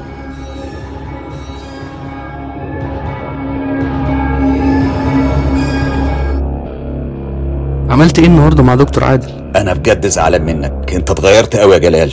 من إمتى وفي ما بيننا أسرار أو حتى مواضيع بنخبيها على بعض؟ أنت بتقول إيه يا آدم؟ أنا عمري ما خبيت عليك حاجة في حياتي. عمرك ما خبيت عليا ها؟ وطبعا يرغو اللي قاعد عندك ده من وحي خيالي. تهيؤات مش كده؟ وكمان دكتور عادل متخصص في علم الروحانيات ده كمان تهيؤات. لا وبتكلم كوكلة من ورايا وبترتب معاها. آدم أنا ما كنتش عايزك تفهمني غلط. أنا أنا بص- بصراحة مش أنا بس. الحقيقة كلنا كنا قلقانين عليك جدا. طب ليه ما حدش منكم فكر يكلمني أو ينبهني؟ مش كان أصول برضه؟ دكتور عادل اللي قال لك كده؟ إزاي دكتور عادل يعمل كده؟ أيوه هو اللي اضطر يقول لي بعد ما قررت أضرب كرسي في الكلوب واقطع معاه. ولحسن الحظ الراجل كان عنده كتير من الحكمة والصبر إنه يستحمل قلة ذوقي وأدبي. وقعد معايا وشرح لي كل حاجة بالتفصيل. عموما ما تقلقوش الراجل حلفني إني ما أزعلش منكم. بس كان واجب برضه أنتم كمان ما تخبوش عليا. سامحني يا آدم ربنا سبحانه وتعالى يعلم إن نيتنا كانت كل خير. طب ونويت على إيه دلوقتي؟ مفيش. أنا بدأت مشوار ولازم أكمله. النهارده هروح العيادة وهكمل معاه جلسات التنويم المغناطيسي. أما بالنسبة ليرغو فحسابي معاه لما أشوفه. صحيح كنت عايز أسألك هو محدش فيكم حصل له حاجة أو شاف حاجة غريبة غيري؟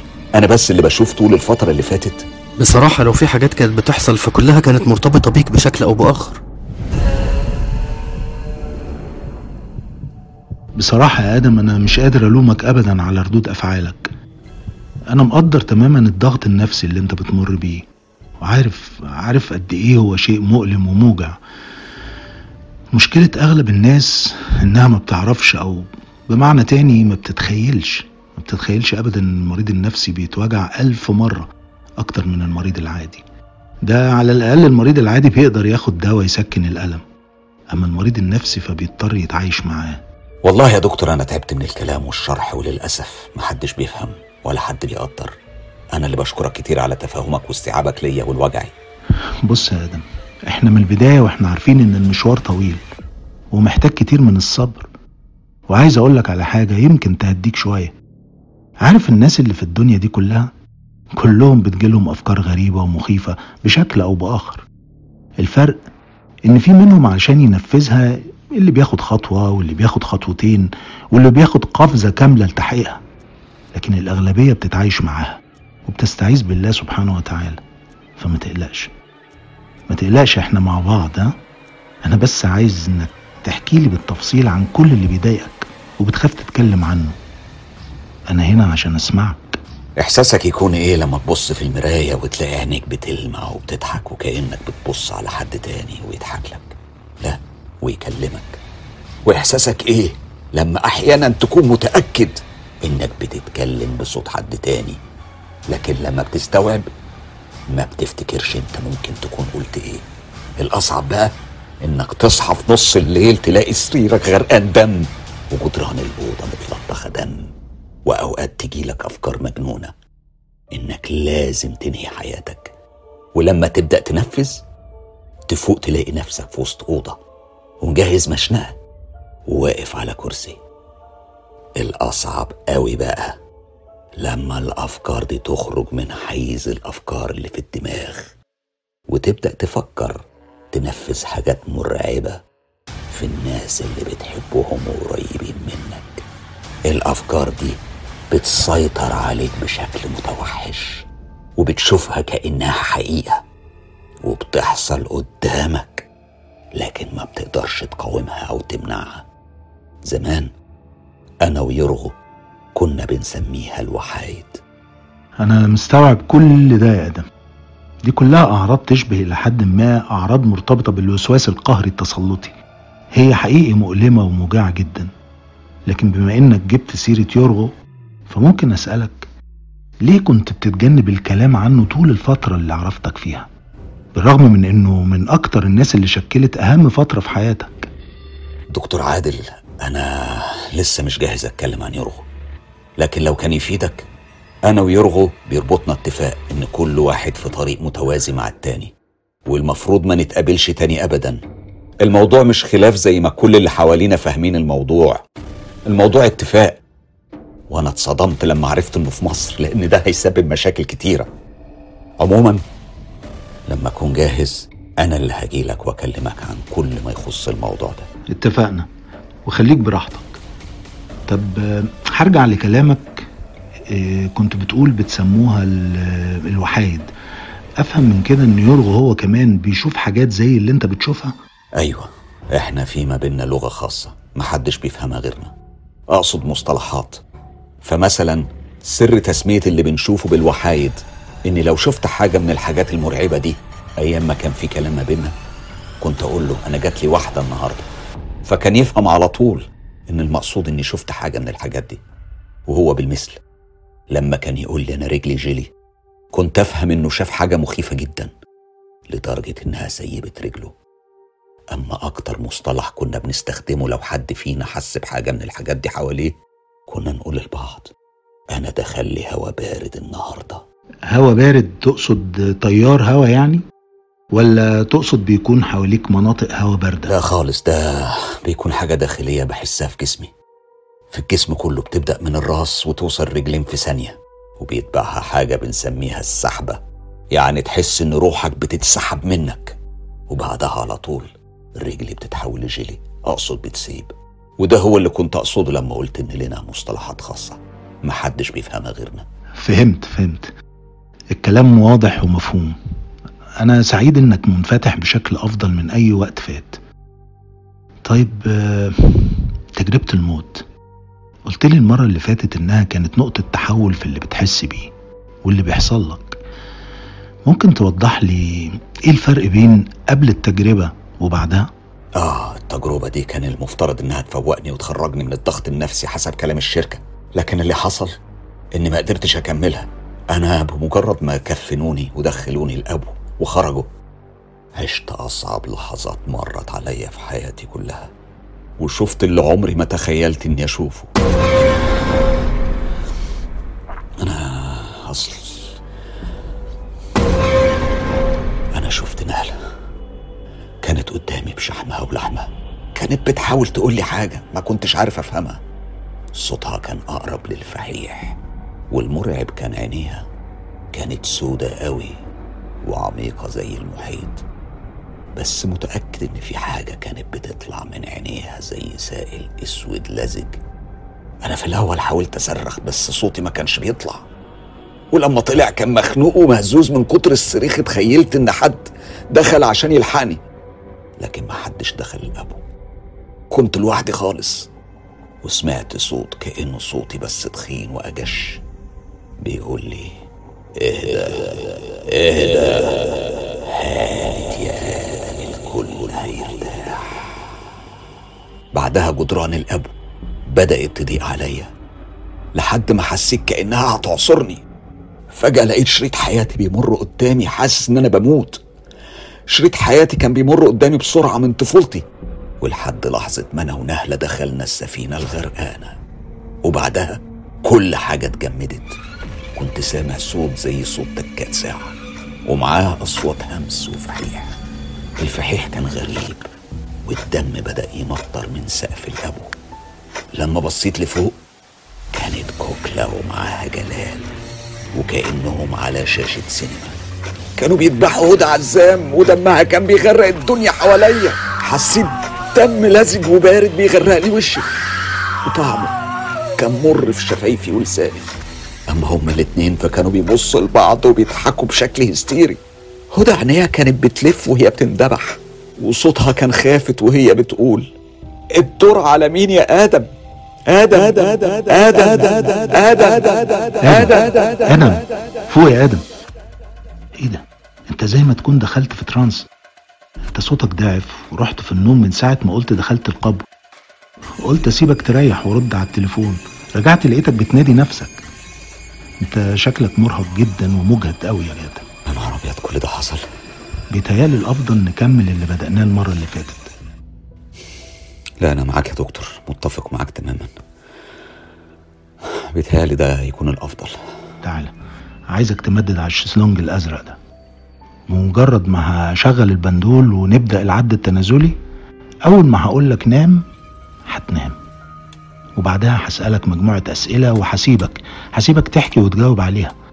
ولما نقرب على نهاية الجلسة هسقف بإيديا هتصحى على طول. تمام يا دكتور عادل أنا جاهز دلوقتي. عشرة تسعة تمانية سبعة ستة خمسة.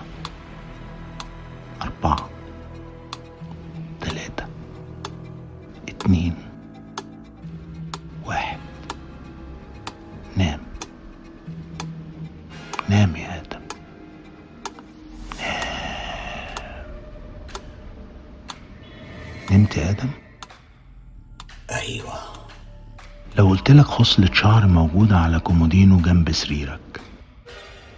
تفتكر إيه؟ نهلة. نهلة بعد ما اتكفنت اتسحبت للأوضة اللي كانت فيها وقصيت حتة من شعرها وخرجت من غير ما حد يشوفني. طيب قول لي اسم الشارع اللي كنت بتصيف فيه وانت صغير.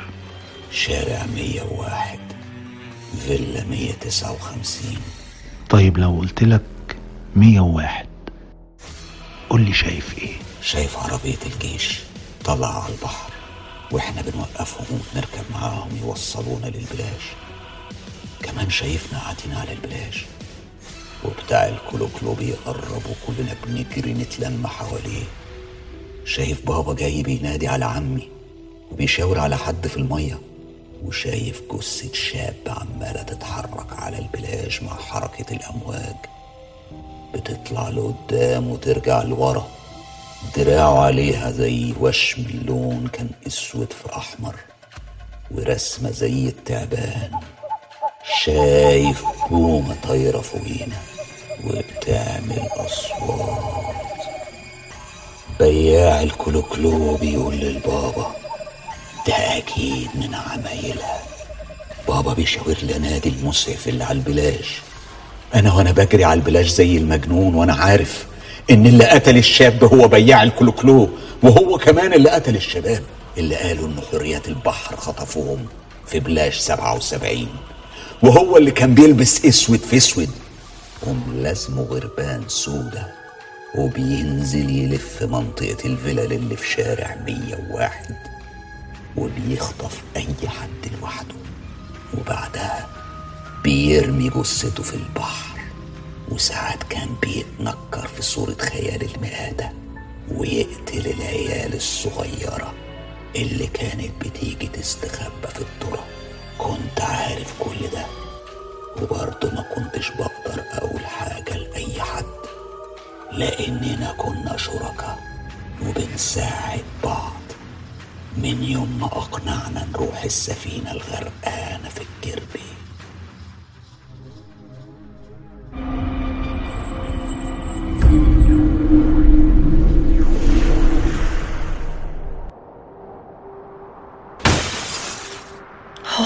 الله الرحمن الرحيم. إيه ده في إيه؟ كابوس. أكيد كابوس.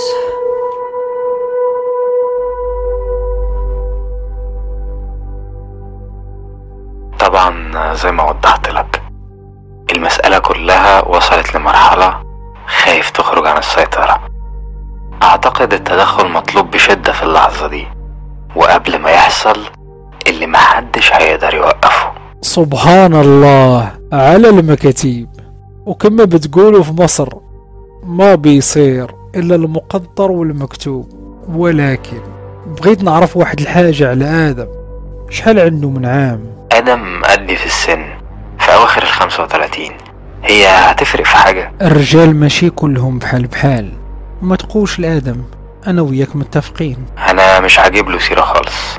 بس إحنا كده متفقين. هجيب الدكتور وأجيلك المغرب آخر الأسبوع. كي توصل عيط ليا.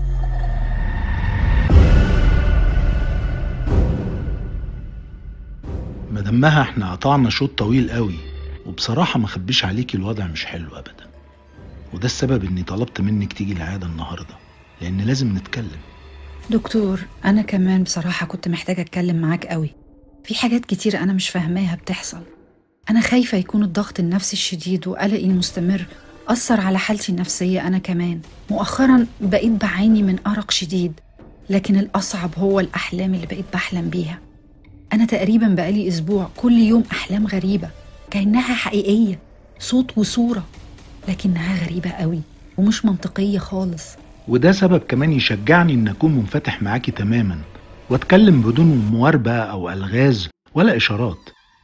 بصي أنا عارف إننا في عشرين عشرين وهيكون صعب جدا تقبل الكلام اللي هقوله.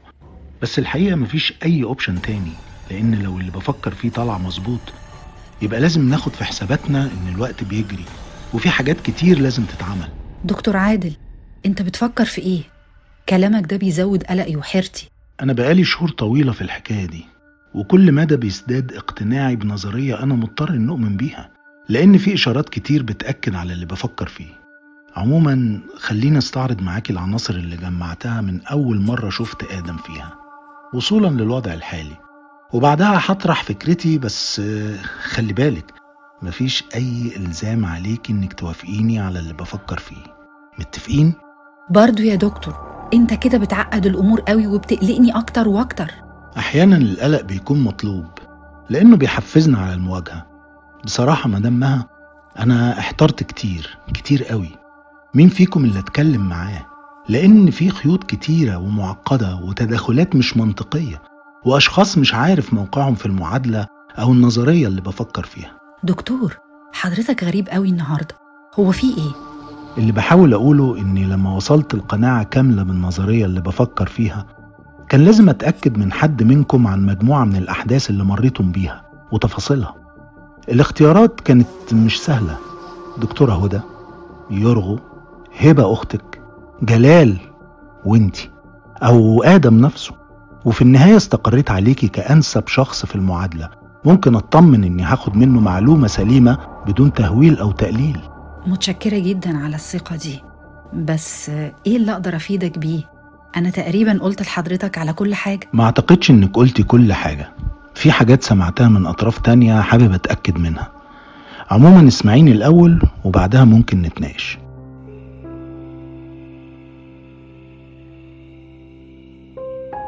آدم أعتقد إنك أفضل دلوقتي شكلك أحسن بكتير بعد زيارة الدكتور عادل.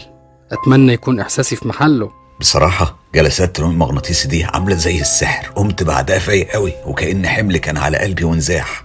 دكتور عادل ده اكتشاف شكرا يا جلال. المهم يكون طمنك وقال لك حاجة تريح بالك.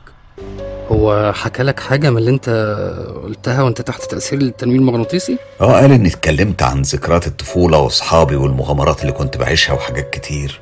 لكنه كان مستغرب إن بالرغم من كل الذكريات الحلوة دي إلا إني لسه مضغوط نفسيا. طيب كويس. أخيرا واضح إننا ماشيين في الطريق الصحيح. وهتروح له تاني إمتى؟ الأسبوع اللي جاي. أنا بأمانة حاسس إني هدمن الموضوع ده.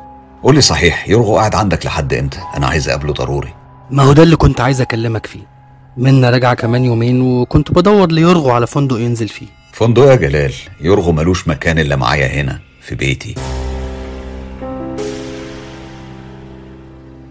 آدم لما وصل هنا أول يوم كان تايه تماما واتكلم في حاجات كتير. هحتفظ بيها ومش هقدر اتكلم فيها لخصوصية العلاقة بين الطبيب ومريضه. لكن اللي هتكلم فيه هيكون الخطوط العريضة اللي بيمر بيها وكمان المواضيع المشتركة بينكم يعني اللي هي مش مش أسرار يعني مش أسرار شخصية. الأول جلال فتحني في موضوع آدم وبداية كلامه إن آدم صحي من النوم في يوم لقى بنطلونه عليه دم وفي جيبه ورقة متطبقة مكتوب فيها رموز ولوغاريتمات غريبة. ومش مفهومة باستثناء ثلاث سطور. الأول كان رقم 101 والتاني سين 77 أما السطر التالت بقى فكان اسم بنت عمه نهلة أنا بعد الشهور اللي قضيتها ببحث في حالة آدم أعتقد إني وصلت لبعض إجابات جايز يعني جايز تكون أقرب للحقيقة. بس الأول محتاج أعرف منك حاجة. هو بياع الكلوكلو اللي في راس البر اللي كنتم بتسمعوا منه الحكايات. كان اسمه إيه؟ عم سامر هو آدم حكى لحضرتك عنه؟ زي ما توقعت طيب دلوقتي وحسب نظريتي يبقى رقم 101 هو شارع 101 في راس البر. أما سين 77 فده إشارة لسامر بياع كلوكلو وربط الاسم بشارع وبلاش 77 مش أنتم بتقولوا إن راس البر شوارعها ملهاش أسماء؟ وكلها أرقام. دي حقيقة بجد. راس البر شوارعها كلها أرقام وبالتحديد المدينة مقسومة نصين. نص أرقام فردية زي واحد تلاتة خمسة سبعة وبينتهي عند شارع 101 ونص أرقام زوجية بيبدأ من شارع اتنين وبينتهي عند شارع 68 بس ليه الربط بين عم سامر وبلاش 77 خليكي فاكرة كل دي تخمينات ونظريات وافتراضات أنا بفترضها. وحسب ما سمعت من كذا حد في حوادث كتير حصلت على بلاش 77 وقت ما كنتم بتروحوا راس البر. فأنا بخمن إن المقصود بحرف السين سامر. والرقم 77 البلاج أما اسم نهلة واللي معروف مين هي فمش محتاج شرح. كده مش باقي غير شوية رسومات اللي مش مفهومة على الورقة. بس أعتقد إنها حاجة أقرب لخريطة بتحدد موقع لحاجة مش واضح إيه هي. يا أنا دماغي لفت من كتر التفاصيل. طيب بالعربي كده حضرتك بتحاول تقول إيه؟ ها؟ آه أبدا أبدا. أنا أنا شايف إن آدم ممكن يكون بتيجي عليه أوقات في الأغلب يعني وهو نايم بيعمل حاجات وهو مش مدرك إنه بيعملها. وفي نفس الوقت هو جواه صراع عنيف بين الشخصيتين اللي هو بيمثلهم. فأحيانا شخصيته الحقيقية اللي كلنا نعرفها بتطغى على الشخصية الخفية وقت ما بيكون عايشها فممكن جدا يكون قام بكتابة الورقة بالشكل ده عشان لما يفوق يفتكر. آه يفتكر إيه اللي كان بيعمله أو بيفكر فيه وشغله. فكرة منطقية. بجد حلو قوي التحليل ده. كده أمور كتير وضحت. وضحت إيه بس؟ ده مجرد خيط صغير من بيت عنكبوت كبير معشش بقاله سنين طويلة. أنا لسه محتاج أفهم ألغاز كتيرة. زي آه، الدم اللي على بنطلونه وحكاياته عن بنت عمه ملابسات موت أصحابكم آه، نصر ويحيى. وقبل ده كله موضوع السفينة الغرقانة في الجربي وحكايتكم معاها. آه، بالمناسبة هو كان في حاجات غريبة بتحصل وأنتم هناك؟ هو أنا كنت مترددة أتكلم في المواضيع دي بس أعتقد إن الوقت ده هو أنسب وقت للكلام. إحنا أثناء وجودنا في راس البر خصوصا في الفترة بعد طلوعنا على السفينة الغرقانة اللي في الجربي حصل حاجات كتير قوي وأغلبها مش مفهوم. الأول خليني أوضح لما بقول سفينة غرقانة يعني أقصد إنها سفينة نصها غرقان في المية ونصها ظاهر فوق المية وكانت موجودة على الضفة المقابلة للجربي الناحية التانية على الجنب التاني للنيل. الضفة دي تبقى تبع قرية كان اسمها عزبة البرج. كانت السفينة دي مشهورة هناك قوي بين الأهالي إنها سفينة مسكونة. آدم بقى قلب الأسد وده كان اسمه الحركي وقتها لأنه كان جريء جدا. وبتشجيع من يورغو قرروا يعملوا مغامرة ويكتشفوا السفينة دي من جوه. الأول كلنا كنا معارضين بس هم قدروا يقنعونا بطريقتهم خصوصا بعد ما راحوا هناك أكتر من مرة. فكنا بنروح هناك ونطلع ننط في النيل من على السفينة. الناس كانت بتستغربنا جدا. وكان معمول لنا وضع وحساب من كل الأهالي والمصيفين. الجربي بس عشان تكون الصورة أوضح لحضرتك عشان تتخيلوا عبارة عن منطقة كازينوهات وكافيهات على النيل. تقريبا كده يعني أكتر من حوالي 100 كافيه. قدامهم كان النيل مباشرة. والضفة في الجنب التاني المقابل للنيل اللي كان فيها السفينة دي كانت عبارة عن أرض فاضية زراعية. ومش على مسافة بعيدة من طابية عرابي اللي كان بيتحكى عنها حكايات تخوف. بترجع لأيام الاحتلال الإنجليزي. المهم أنا هرجع لحضرتك للحكايات اللي تخصنا تاني في فترة مراهقتنا. أيام راس البر كان في حواديت كتير بتحصل وكانت مش مفهومة.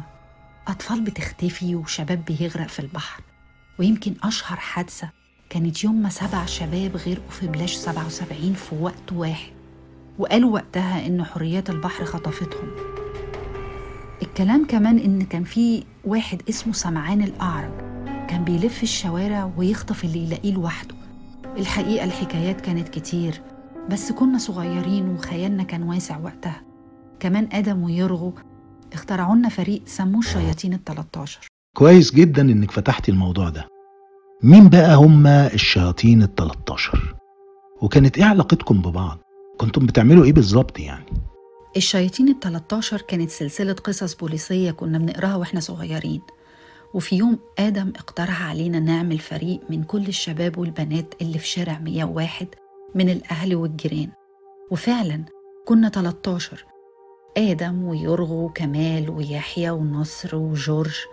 أنا وهبة أختي ونهلة وهدى عزام وشيماء وسوسن السورية وأخت يرغو ستيلا شيء مثير جدا. طيب ما لاحظتيش حاجة؟ تقريبا نص الفريق مات في ظروف مش طبيعية. إيه ده؟ تصدق صح؟ محدش جه في باله أبدا الموضوع ده قبل كده ولا فكر فيه.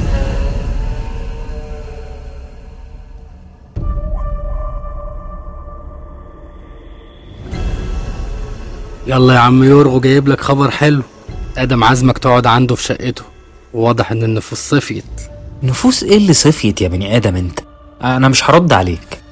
عموما هو خبر حلو لأني بقالي أسبوع كده أنا بحلم بأحلام غريبة كده ومش مفهومة. تقصد إنك ما كنتش مرتاحة عندي؟ ماشي يا يورغو ماشي. هي دي آخرتها؟ يا جدع بس أنت بتفهم منين؟ لا بجد. أنا بقالي أسبوع بحلم أحلام غريبة ومش مريحة. مش فاهم إيه الأحلام دي وإيه الجو الغريب ده. أنا بقى ما بحلمش خالص. كل ما انام ما بشوفش غير شاشة سودة.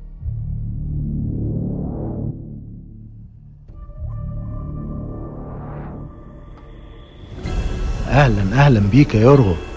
أنا سعيد إنك وافقت تيجي العيادة وسعيد أكتر بمحاولتك المساعدة. دكتور عادل أنا لما نزلت مصر نزلت عشان هدف محدد وهو مساعدة آدم وبقية المجموعة. لأن في النهاية دي مساعدة لنفسي عموما. أنا جاهز للرد على أي استفسارات عندك. ولو إني عارف إن المعلومات والاعترافات اللي هتكلم فيها النهاردة في اعتقادي هتغنيك عن أي أسئلة. معلومات واعترافات مرة واحدة؟ بصراحة شوقتني جدا أسمع. لكن أنا كمان عندي نظريات وافتراضات حابب نتكلم فيها. طب خليني أسمعك الأول وبعدين هناقشك في اللي أنا بفكر فيه. عم سامر بياع الكلوكلو لما حكالنا عن اللي حصل سنة 1798 والناس اللي اتقتلت واتذبحوا من أهالي عزبة البرج كان أمين قوي. بس أمانته دي انتهت هنا لأنه ما كملش بقية الحكاية الحقيقية. هو بس فهمنا إن السفينة فيها كنز كنز محدش يعرف يوصل له. وطبعا أنا وآدم وقتها كنا منبهرين بقصصه. وخيالنا كان جامح وملوش حدود. فقررنا نغامر ونروح ونطلع السفينة وندور على الكنز. وبالرغم من تحذيرات كل الناس إلا إننا ركبنا دماغنا ورحنا هناك. لا لا استنى هنا لحظة. تحذيرات من أي نوع يعني؟ وهو كان دوره إيه طيب؟ هو جه معاكم السفينة؟ طب حد من باقي المجموعة اشترك معاكم ولا لأ؟ لا هو كان بيقول إن هو ما بيعرفش يعوم وإن جسمه كبير. ومش هيعرف يدخل من شباك القمر بتاع كابتن السفينة لأن بابها مقفول والمدخل الوحيد هو الشباك. إحنا للأسف صدقناه ورحنا لوحدنا من غير أي حد من الشلة. أما عن التحذيرات كانت بخصوص السفينة لأنها مهجورة وبقالها فترة طويلة أوي في مكانها فطلع عليها إشاعات كتير. أكيد طبعا سنين طويلة مش من 1798 دي تعتبر أثرية يعني المفروض وزارة الثقافة تتحفظ عليها وتحولها متحف. لا يا دكتور. آه أنت اختلط عليك الأمر. السفينة الغرقانة دي ملهاش علاقة بسنة 1798 ما هي دي بقى النقطة اللي أنا كنت لسه هشرحها؟ الأول دي سفينة تانية خالص ولو ليها علاقة بشكل ما بنفس الموضوع خليني أوضح وأقولك المعلومات اللي أنا عرفتها بعد سنين من أحداث السنة اللي ماتت فيها نهلة. وبالتحديد بعد ما مشيت من مصر ورحت اليونان. جدي الأمي اليوناني الأصل. كان حاخام يهودي. وزي ما وضحت لحضرتك في أول مقابلة لينا كان على علاقة بمجموعة التسعة عشر المجموعة دي زي ما أكيد حضرتك عارف ليها علاقة وثيقة بالعالم السفلي.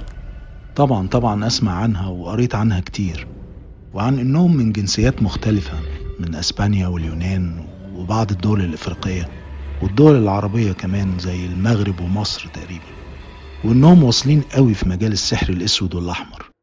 ولو صح الكلام فهم مسؤولين عن البوابة اللي بتفصل بين عالمنا والعالم الموازي أو حسب ناس تانية العالم السفلي يعني.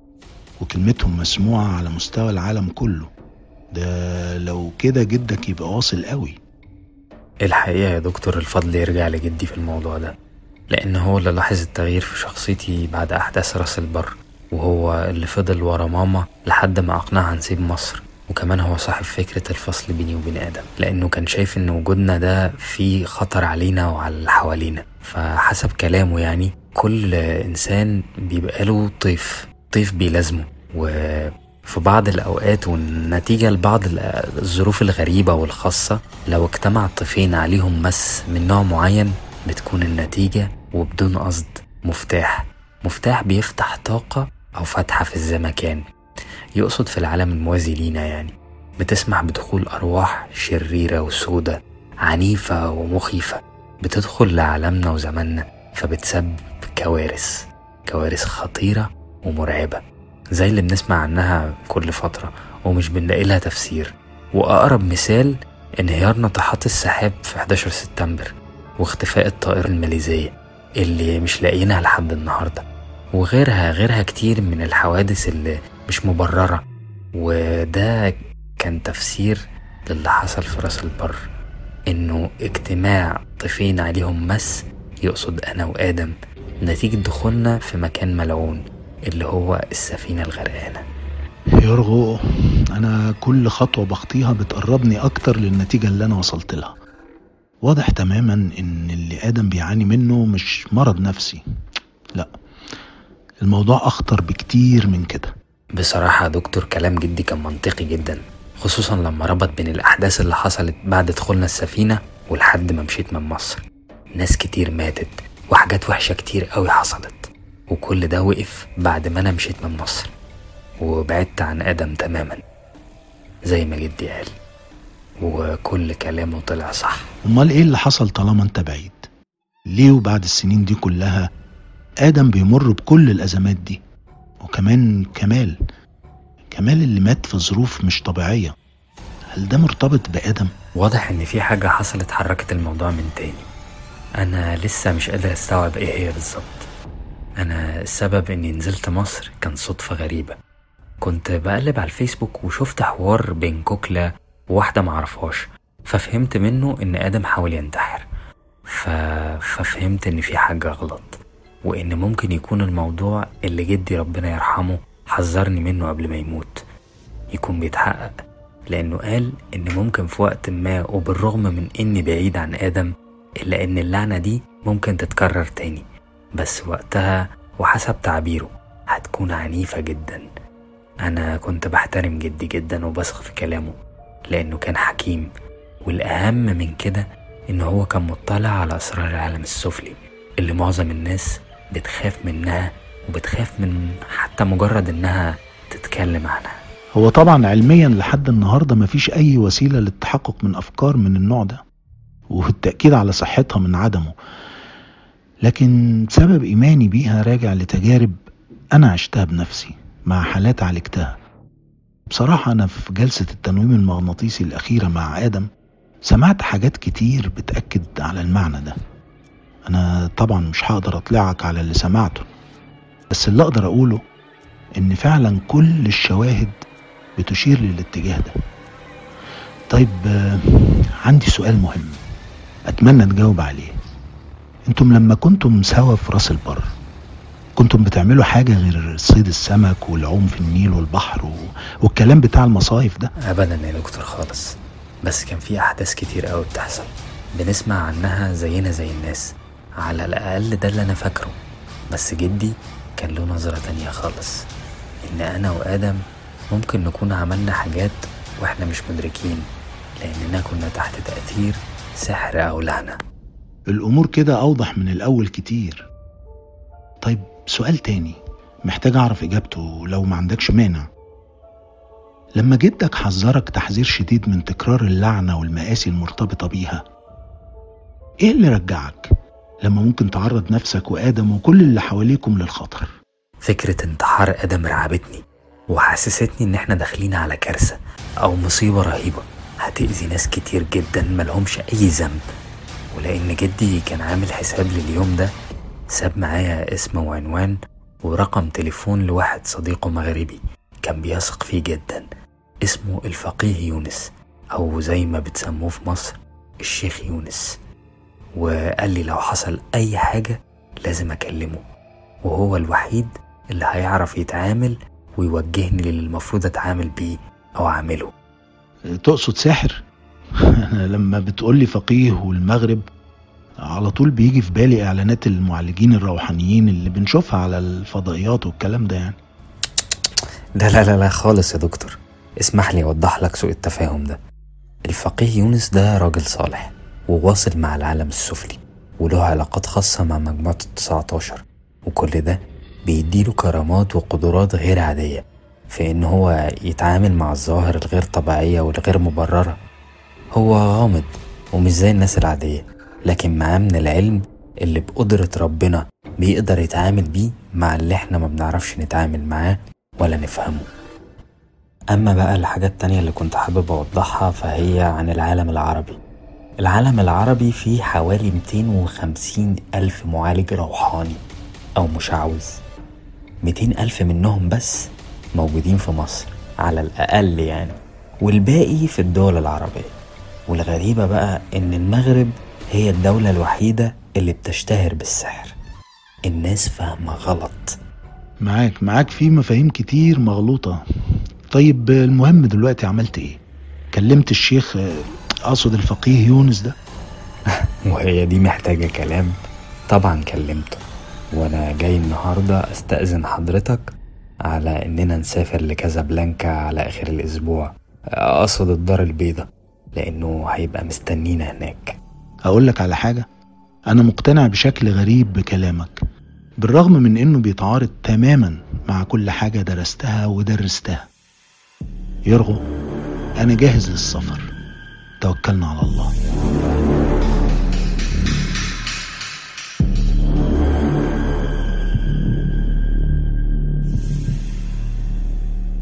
مساء الخير.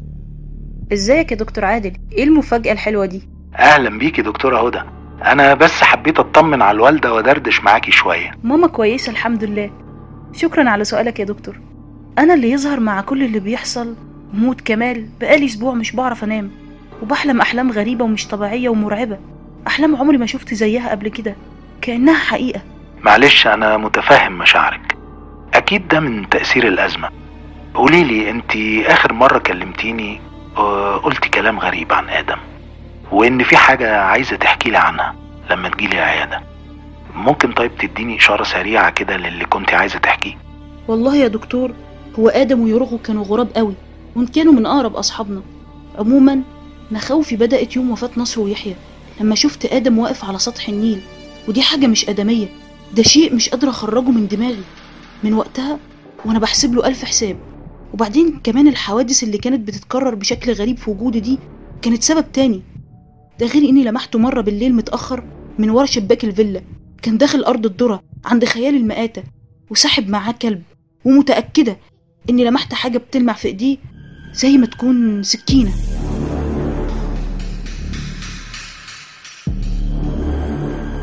صباح الخير يا كوكلا. نمتي كويس؟ اسكتي كوابيس مش طبيعية. ليه بتسألي؟ أصل أنا بقالي أسبوع تقريبا مش بعرف أنام. كل ليلة أحلام غريبة ومش مفهومة. كوابيس ومش كوابيس. عارفة أنا بشوف ميتين وبيكلموني. بتتكلمي جد؟ آه والله. أنا شفت نهلة ونصر ويحيى وكمان كمال. الغريبة إنهم في الأحلام كأنهم ما ماتوش. بس المشكلة إنهم بيتحولوا والحلم بيقلب بغم وبصحى من النوم مرعوبة. لكن أخطر ما في الحلم الراجل اللي لابس أسود وبيعرج. أنا مش عارفة مين ده. كل مرة بصحى من النوم قبل ما يشيل الغطا اللي حاطه على وشه. بلاش تهريج يا هبة. انتي سمعتيني وأنا بكلم جلال مش كده؟ جلال إيه يا بنتي؟ هو أنا كنت بايتة معاكي؟ أنا أصلا ما أعرفش انك كلمتي جلال. وبعدين إيه علاقة اللي بحكيه بمكالمتك مع جلال؟ أنا بحكي لك عن اللي شفته الكام ليلة اللي فاتوا. هبة بجد ما بحبش الأسلوب ده. أصل مش ممكن يعني نكون بنحلم نفس الحلم.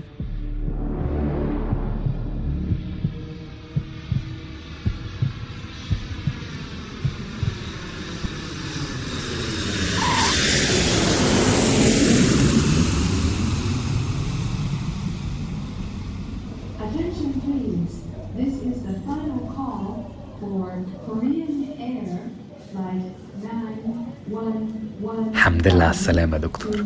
الله يسلمك يارغو ده إيه الجمال ده؟ أنا ما كنتش أعرف إن المغرب حلوة قوي كده. دي قطعة من أوروبا. فعلا حلوة جدا. أنا كمان متفاجئ. آه تعالى ناخد التاكسي ده. أنا كلمت الفقيه يونس ومعايا العنوان.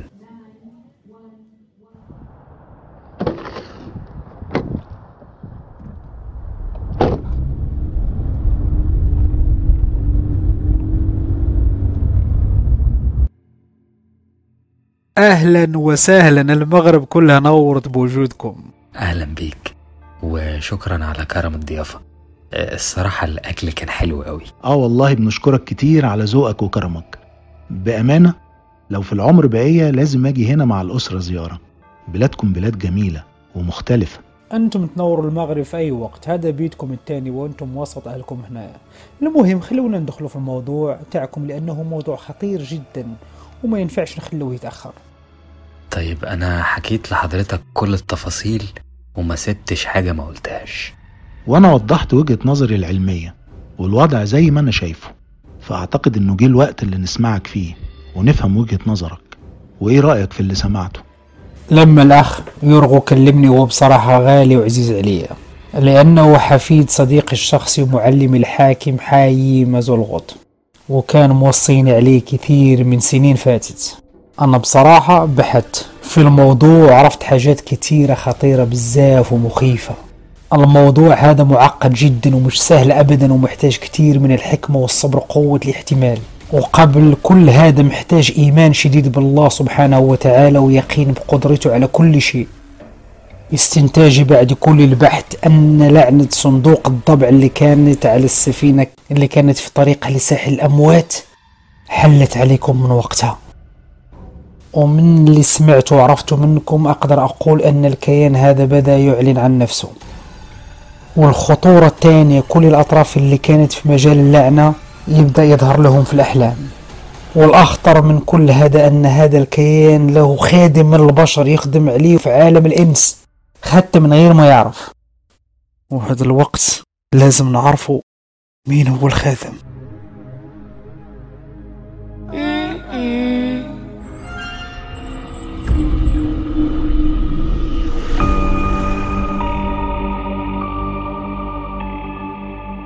ألو صباح الخير يا كوكلة شلونك؟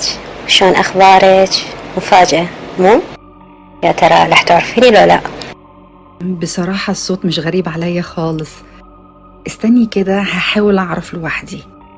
مين مين مين يا مها مين؟ طيب أنا ما رح ازعل منك لو ما تعرفيني إحنا صار لنا فترة طويلة كلش ما تشاوفنا.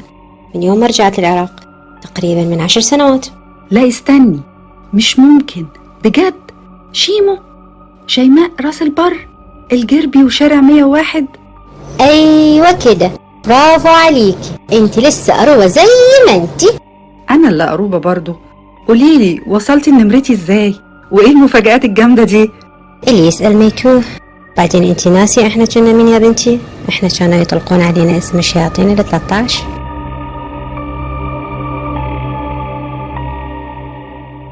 إيه الخادم ده كمان؟ هو الألغاز دي مش بتخلص ابدا. كل ما نحل لغز أو نفسر موقف يطلع لنا طلاسم جديدة. الخادم بيكون من الإنس وفي الأغلب ما بيكونش مدرك أو عارف إنه هو عليه شيء. تقدر تقول هو عين ودن الكيان الهارب من العالم السفلي لعالمنا.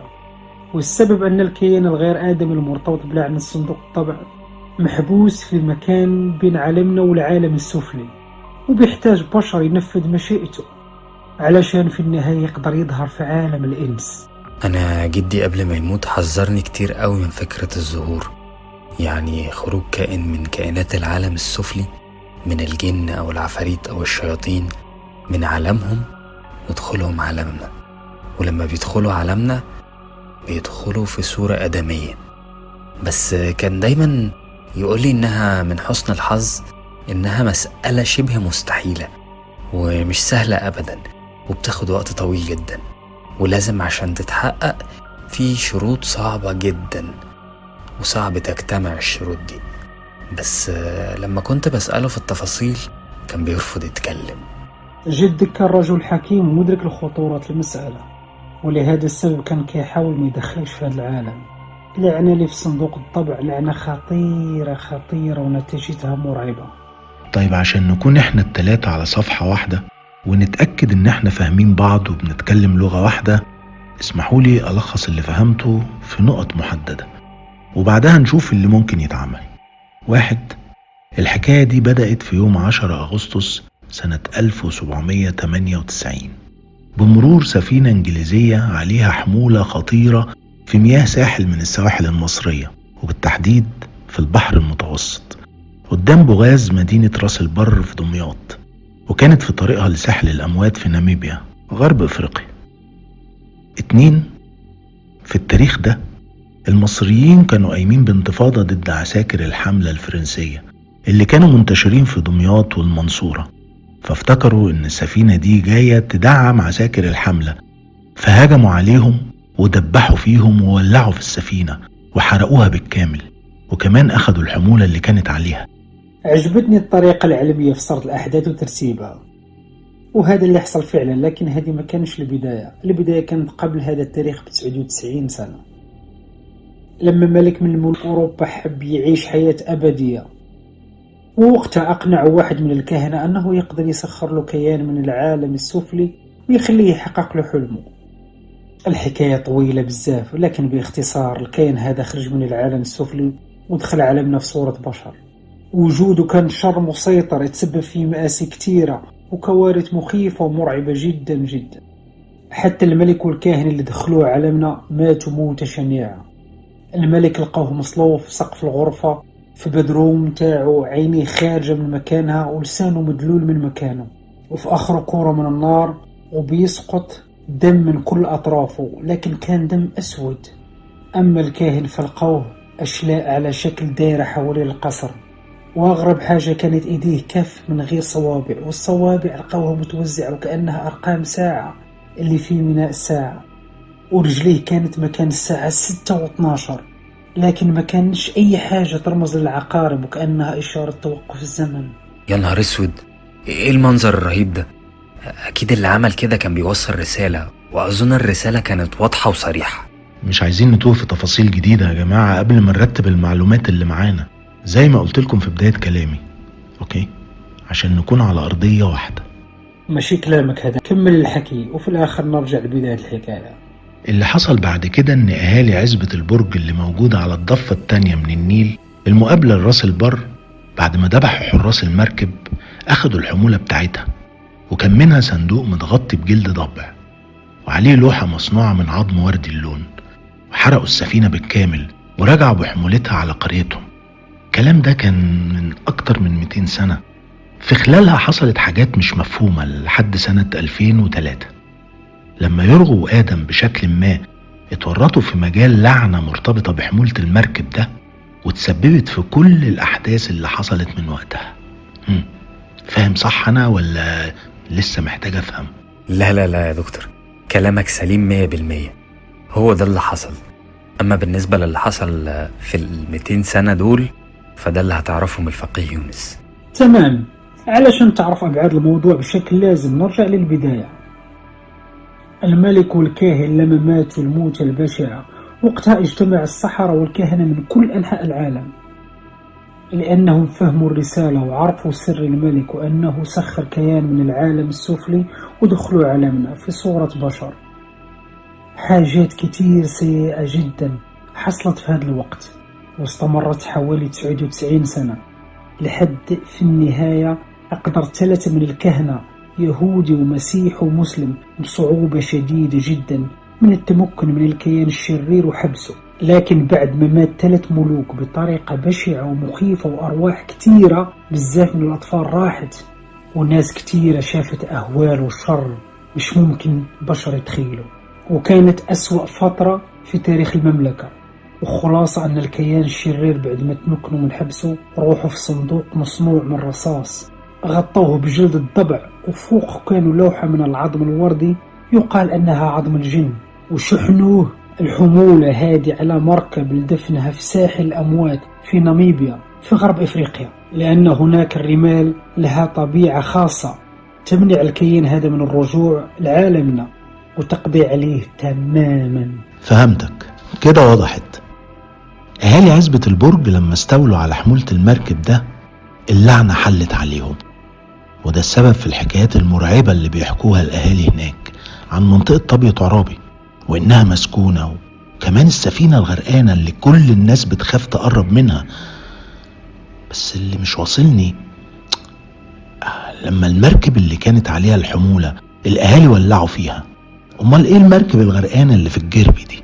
دي بقى أقدر أوضحها لك يا دكتور لأن جدي كان شرح لي الجزئية دي قبل كده الأهالي لما أخدوا الحمولة ورجعوا بيها على القرية كان فيها غنايم كتير قوي سبايك ذهب وفضة لأن صندوق الضبع كان لازم يتغطى بذهب وفضة وقت دفنه. فالأهالي فرحوا وبدأوا يوزعوا الغنايم على بعض. المهم بعد الحكاية دي كده بكذا سنة كانت القرية مرت فيها بأسوأ أيام شافتها في تاريخها. حاجات كتير قوي كانت بتحصل مش مفهومة. أطفال بتختفي وبيوت بتتحرق. صيادين بيغرقوا وأراضي بتبلع الناس وناس تانية بتتحرق وغيرهم. غيرهم بيختفوا ويظهروا. أموات على شط النيل. حكايات عن ظواهر غريبة بتحصل في الأراضي الزراعية.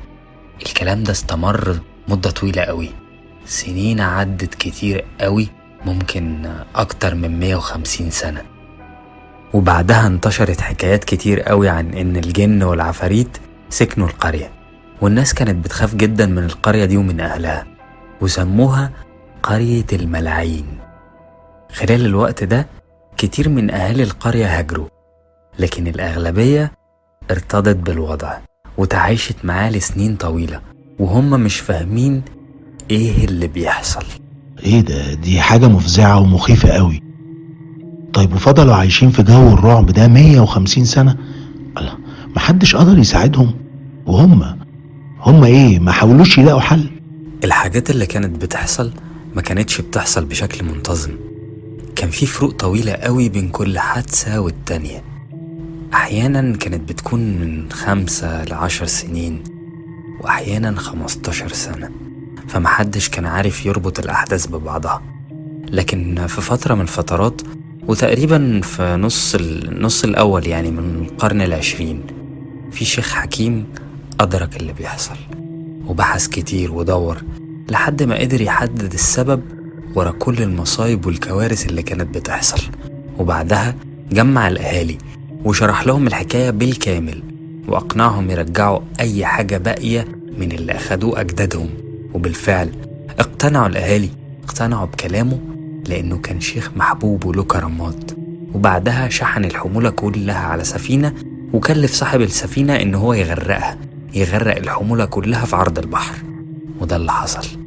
لكن وهو في الطريق للرجوع بعد ما تخلص من الحمولة وعند مدخل راس البر كده في منطقة اللسان اللي بيتقابل فيها النيل مع البحر حصلت حاجة غريبة قوي. حسب الحكايات يعني الرياح فجأة عليت وصوت مرعب مرعب وغريب كان بيتردد في البحر حواليهم. كان عالي لدرجة إن الأهالي سمعوه في القرية. الشهود بيقولوا كانت حاجة غريبة جدا حسب كلامهم.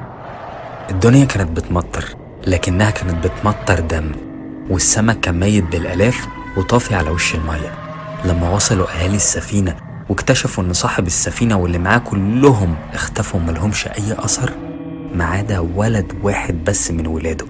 هو اللي لقوه بس لقوه فاقد النطق.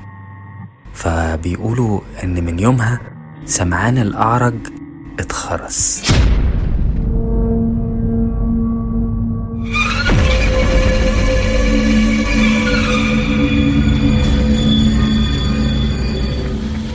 كوكلا ازيك؟ عاملة إيه؟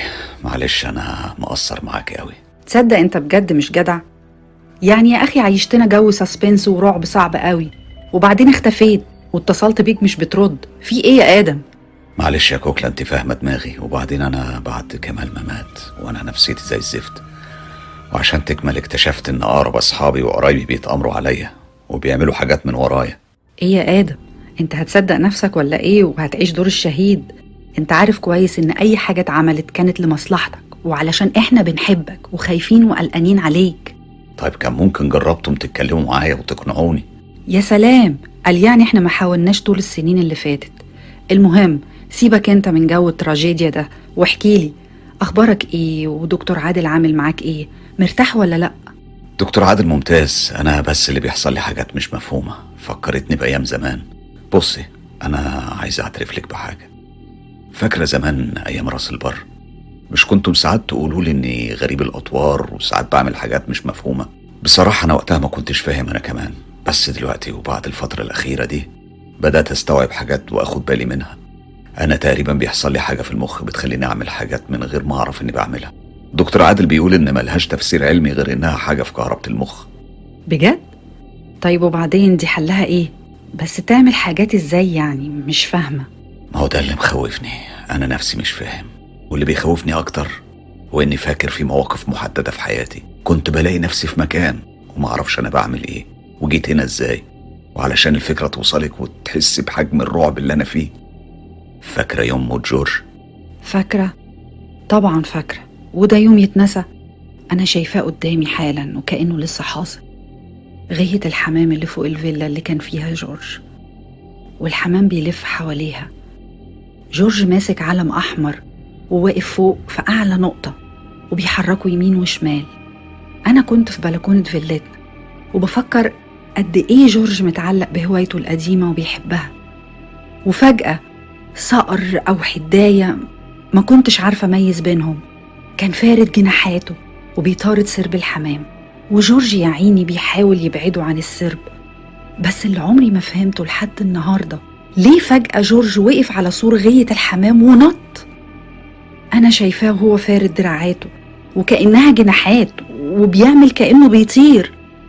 تمام وضيفي لده أنا ليه كنت أول واحد موجود جنب جثة جورج في الشارع؟ لأن أنا نفسي ولحد النهاردة مش عارف.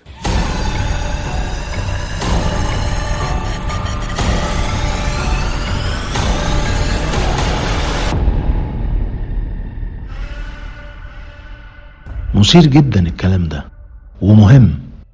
اسم سمعان الأعرج الاسم ده أنا سمعته من مدام مها قبل كده وفاكر إنها حكيت لي عنه. طيب معلش يا جماعة برضو خلينا على نفس الصفحة عشان التفاصيل كتيرة والخيوط متشعبة. ومش عايز معلومة تفوتنا أو تكون مش مفهومة. يرغو أنت بتقول إن السفينة رجعت وعليها الطفل وكان فاقد النطق وباقي البحارة وصاحب السفينة ملهمش أي أثر. كل ده وبالرغم من غرابته إلا إنه مفهوم.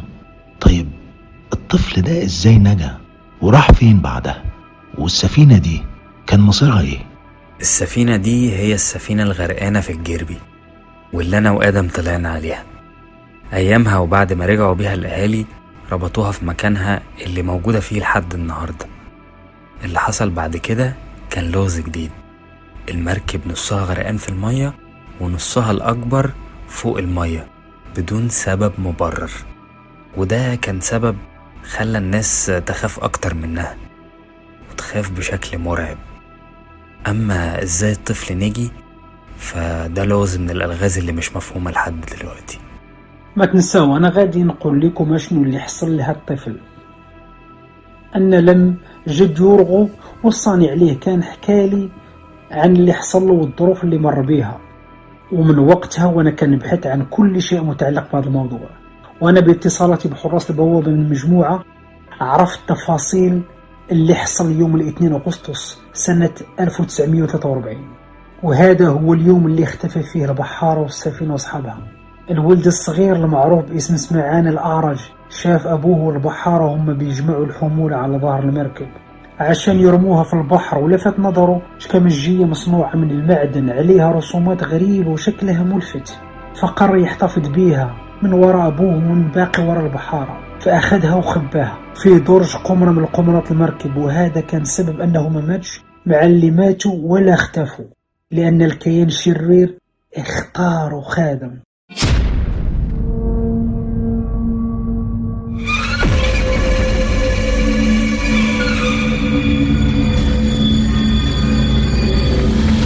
والله هبة زي ما بتقولي بالظبط. أحلام بتتكرر كل ليلة من أكتر من أسبوع دلوقتي. والغريبة إن معظمها بتدور في شارع 101 أو مرتبطة بشخصيات كانت معانا أيامها. بس اللي مخوفني أكتر هو الشخصيات اللي ماتت وما عادتش موجودة وبيجولي في الحلم. ما هو ده اللي هيجنني. أنا كمان بحلم بناس ماتت بقالي فترة وكلهم بيقولوا لي حاجة واحدة وكأنهم متفقين. أنتم كده بترعبوني يا هدى لأن كوكلا هي كمان بتقول إنها بتحلم بحاجات كده. الكلام ده مش طبيعي ابدا. ثلاث أشخاص في أماكن مختلفة وبيحلموا أحلام متشابهة في توقيت واحد. طيب إزاي؟ أنا حكيت لدكتور عادل. هو رأيه إن وفاة كمال أكيد مأثرة علينا كلنا. فطبيعي نحلم بحاجات قريبة من بعض خصوصا وإن إحنا عشنا نفس الذكريات سوا. لكن أنا مش مقتنعة قوي بالكلام ده ولو إنه منطقي بس برضه مش عارفة. حاسة إني مش مرتاحة. امبارح مثلا حلمت بكمال وكان بيبصلي وهو بيضحك بطريقته اللي متعود عليها دي.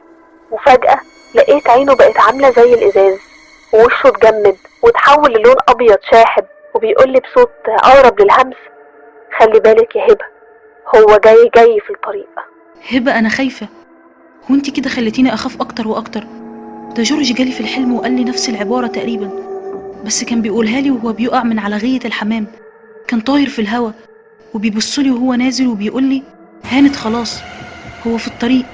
المصيبة إني صحيت على صوت وقوع على الأرض ودم كان بيغرق وشي وهدومي وصحيت وأنا مفزوعة. هو إيه اللي بيحصل لنا يا هدى؟ آدم ومش متظبط كوكلة ومش طايقة حد يكلمها كمال ومات جلال وتايه معظم الوقت ومش مركز. لأ وعرفت كمان إن يوغ رجع لا أخوتي الكبيرة بقى. فاكرة شيمو بتاعت راس البر؟ تقصدي شيماء العراقية؟ دي مش كانت رجعت العراق من يجي عشر سنين؟ مالها؟ ما تقوليش جرالها حاجة. هي كمان؟ يا ستر استر يا رب. لا هي الحمد لله كويسة وبخير بس كلمت كوكلة امبارح وقالت لها إنها بتحلم بقالها كام يوم براس البر وشارع 101 وحكايات سمعان الأعرج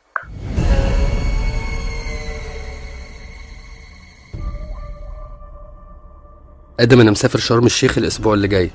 أصل بصراحة مرهق قوي بقالي فترة. ومنى جايبة عرض كويس عن طريق واحدة صاحبتها في الشغل. إيه يا جلال مالك أنت كمان؟ هو إيه اللي بيحصل ده كله؟ كلنا مضغوطين قوي. أعتقد إن غياب كمال والطريقة اللي مشى بيها تأثيرها كان صعب علينا كلنا. عموما كويس موضوع شرم ده.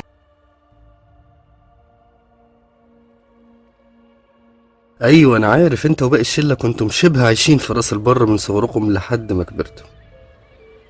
وسبحان الله أنا كنت في نفس التوقيت ده موجود هناك بس ما كناش نعرف بعض. هي برضو المسافة بينا كانت بعيدة شوية. أنتم آه، كنتوا في شارع فردي 101 وأنا كنت دايما بنزل في شارع 24 زوجي. فيعني كانت فرصة إننا نتقابل ونعرف بعض فرصة قليلة. كل شيء بميعاد يا جلال ومن غرائب الاقدار إننا اتعرفنا هنا في اسكندرية. أنت عارف بمناسبة الكلام عن راس البر أنا بقالي فترة بحلم بيها وأحلام غريبة ومش مفهومة. بس مش عن راس البر نفسها. لكن عن القرية اللي على الضفة التانية. تقصد عزبة البرج؟ وانت إيه اللي فكرك بيها؟ ده أنا كنت غاوي أروح أصطاد هناك كنت بطلع سمك جلوخ كبير دايما. بس غريبة إنك تحلم بيها أكيد مرتبطة عندك بحاجة معينة. لا ابدا مش قوي وده هو الغريب. أصلي بشوفها زي ما تكون مشهد في فيلم رعب. عيال بتصرخ وبتجري في كل حتة. رجالة ميتة في الشوارع. شبابيك بيوت بتخر دم. ستات بتصوت. نار مولعه في مدن الجامع والسما بتمطر دم. شجر طالع عليه تعابين. دخان أبيض كثيف طالع من الغيطان. ونمل وصراصير وحشرات كتيرة طالعة على جدران البيوت. والنيل على غير العادة. فيه موج بيضرب ضفة القرية بشدة وبعنف غريب. وسفينة شبه سفينة كنت بلعب عليها وأنا صغير. داخلة على المرسى وبينزل منها واحد ضخم. لابس زي أسود في أسود ومخبي وشه وبيجري عليه كل اللي بيقابله يا دوب يلمسه يقع في مكانه ميت. والغريبة البوم والحدايات والغربان اللي ملازماه مع حركته. هم طايرين فوقه وماشي وراه زي ما يكون كل فران البلد وكأنهم يعرفوه. إيه ده كله يا آدم ده؟ إيه يا عم الخيال الرهيب ده؟ انت شكلك ادمانك لل Netflix وال YouTube بوظ لك دماغك. غير يا صاحبي غير. اتفرج على رومانسي أو كوميدي. مالهم أحمد حلمي ولا عادل إمام؟ كنت عارف إنك هتقلبها تهريج يا جدع وأنت مفيش حاجة بتاخدها جد ابدا. اللي بحكيهولك ده مش بحكيهولك تسلية. أنا بحكي لك حاجة تعباني ومضايقاني جدا.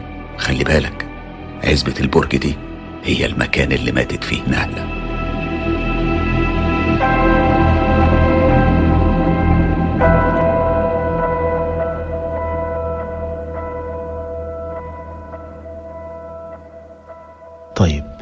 إحنا كده وصلنا لنتائج وضحت الصورة بشكل أفضل من أي وقت فات. يعني السفينة دي مهجورة من سنة 1943 وغرقت في مكانها اللي هي عليه على الضفة المقابلة للجربي في راس البر. وهي نفسها السفينة اللي آدم وإنت يا يرغو طلعتم عليها في الوقت اللي كل الناس كانت بتحذركم منها. وكمان وردتم مجموعة من أصحابكم وقرايبكم في الطلوع عليها. كده يبقى عندي سؤالين محتاجين إجابة. الأول فين سمعان الأعرج؟ والتاني فين الشكمجية المعدن اللي كان مرسوم عليها رسومات غريبة؟ إجابة الأسئلة دي مش عندي. اللي يقدر يجاوبك عليها ده لو ليها إجابة أصلا. هيكون الفقيه يونس. سمعان الأعرج تربى في بيت عمه بعد اللي حصل لأبوه لكنه ما عمره ما حكى لي شافه. الشيء اللي محدش يعرفه هو أن سمعان كان أصبح خادم للكيان الشرير. وهذه راح تحتاج توضيح شوية. خادم للكيان الشرير كما قلت لكم من قبل مش شرط يكون يعرف أنه خادم الكيان الشرير. بيسيطر عليه وبيخليه يعمل حاجات ويحركه بطريقة غير منظورة ولا محسوسة. وبتخلي الشخص يتصرف بشكل آلي. الشيء المهم لازم تعرفوا أن لما البحارة تخلصوا من كل شيء في البحر وحصل اللي حصل وما بقاش غير شكماجية اللي كان فيها عقد الروح اللي عملها الكهنة أيام ما حبسوا الكيان الشرير شكماجية هذه قصتها باختصار أن لما الأهالي هجموا على السفينة زمان وقع صندوق الطبع من نصيب شيخ البلد واللي كان دخلوا طروا لكن لما فتحوا لقاو جواه شكماجية هذه. خاب ظنه لما طلعها من الصندوق وفتحها وملقاش حاجة فيها غير لفافة معمولة من جلد التعبان ومكتوب عليها شوية رموز مش مفهومة وخلوها مقفولة داخل الصندوق الطبع ومن وقتها وهي بتتورط ومحدش بيهتم بيها لحد اليوم واللي كان مفروض تترمي فيها في البحر. لما أخذها سمعان وفتحها وأخذ اللفافة اللي فيها هذه بالنسبة للشمكجية أما هي فين فواضح أنها ليست في مكان في منطقة الجربية طيب ليه الكيان ده؟ لما هو خطير قوي كده مرجعش تاني بعد ما سمعان أخد الشكمجية وخرج عقدة الروح منها. مش كده تعتبر العقدة اتحلت؟ وأصبح حر من تاني؟ ويقدر يرجع لعالم الإنس في صورة بشرية تاني ولا إيه؟ لا الموضوع ماشي بالسهولة هالكيان هذا محبوس. وفي برزخ وعالم بين عالمين وقدرته محدودة جدا. والنتيجة اللي الكيان عملوا معاه عقد للروح هادي ما يحلهاش إلا أرواح بشر ومش أي بشر. لا هذا بشر بمواصفات خاصة. خلوني أشرحها بشكل بسيط وسهل. إحنا البشر كلنا نشبه بعض لكن ما فيش بشر بصمته وحدة. كل واحد فينا له بصمة خاصة به لوحده. نفس الكلام بالنسبة لأرواحنا. كل روح لها تردد وطيف معين ومختلف على الباقين. الكيان الشرير هذا مش ممكن تتحل عقدته أبدا إلا بعد ما يجمعوا عدد معين من الأرواح من طيف بتردد محدد وخلال فترة زمنية معينة كمان محددة بوقت معين ما يقدرش يعمل في وقت أقل أو وقت أطول. وهنا ضروري جدا تعرفوا حاجة مهمة. زمان نحن كبشر بيختلف عن زمن الكائن الشرير هذا. فالمئة سنة من زمننا تساوي خمس سنين من زمنه هو. فالأرواح اللي هو قدر يجمعها عن طريق خادمه خلال مئتين سنة اللي فاتوا واللي تساوي عشر سنين في زمنه هو. واضح أنها قربت من فك العقد الروح والدليل على اللي كل اللي يحصل وباقي غادي يحصل وما تحركناش بسرعة. أنا لسه بحاول أستوعب كل المعلومات دي. الموضوع معقد جدا. واضح إن في مسائل وحسابات مش متوقعة بالمرة. طب معلش سؤال مهم. أه لما هو الكيان الشرير ده أنتم والمجموعة التسعتاشر مدركين وجوده ليه ما تتعاملوش معاه وتمنعوه من الخروج من البوابة اللي بين عالم الإنس والعالم السفلي؟ سؤال جميل. شوف يا دكتور المكان المحبوس فيه الكائن الشرير هذا هو برزخ بين عالمين عالم الإنس وعالم السفلي وهذه مساحة ما حدش له سيطر عليها. الداخل مفقود والخارج مولود. المهم هذا الوقت بيجري فيه خطورة كبيرة على كل شخص كان في مجال اللعنة والأشخاص القريبة منهم خصوصا آدم ويرغو لأنهم كانوا من الأسباب اللي فتحت طاقة الزمكان بوجودهم سواء في مجال اللعنة وهذا اللي سهل مهمة الكيان الشرير. في جمع الأرواح اللي هو محتاجها للظهور والإعلان عن نفسه في هيئة بشرية في وقت أقل. تقصد إيه إحنا في خطر إحنا واللي حوالينا. أمال إحنا جايين هنا ليه؟ مش طلبا للحماية؟ هو إيه بالظبط اللي مطلوب؟ إحنا لازم نرقيكم ونجهزكم المرحلة اللي جاية. أنتم داخلين مواجهة أخطر وما تتصوروا. مواجهة بين عالمين كل منهم له قوانين وأسرار عالم الإنس وعالم الجن. لكن بقدرة الله سبحانه وتعالى راح تقدروا تنجحوا في المهمة الصعبة. إحنا دلوقتي لازم نتحركوا ونروحوا لمغارة ضنيل موجودة على جبل الكهنة في زاوية بويا عمار هناك محكمة الجيل الكبرى ومن هناك راح نسافر معاكم مصر وبعدها نستعد للسفر لرأس البر. رأس البر وعارفينها لكن إيه جبل الكهنة ومغارة دانيال لا وكمان محكمة الجن الكبرى. هو هو الكلام ده أمان؟ ما تنسوش بكرة تسعة مساء هنكمل مع بعض أحداث حكايات شارع 101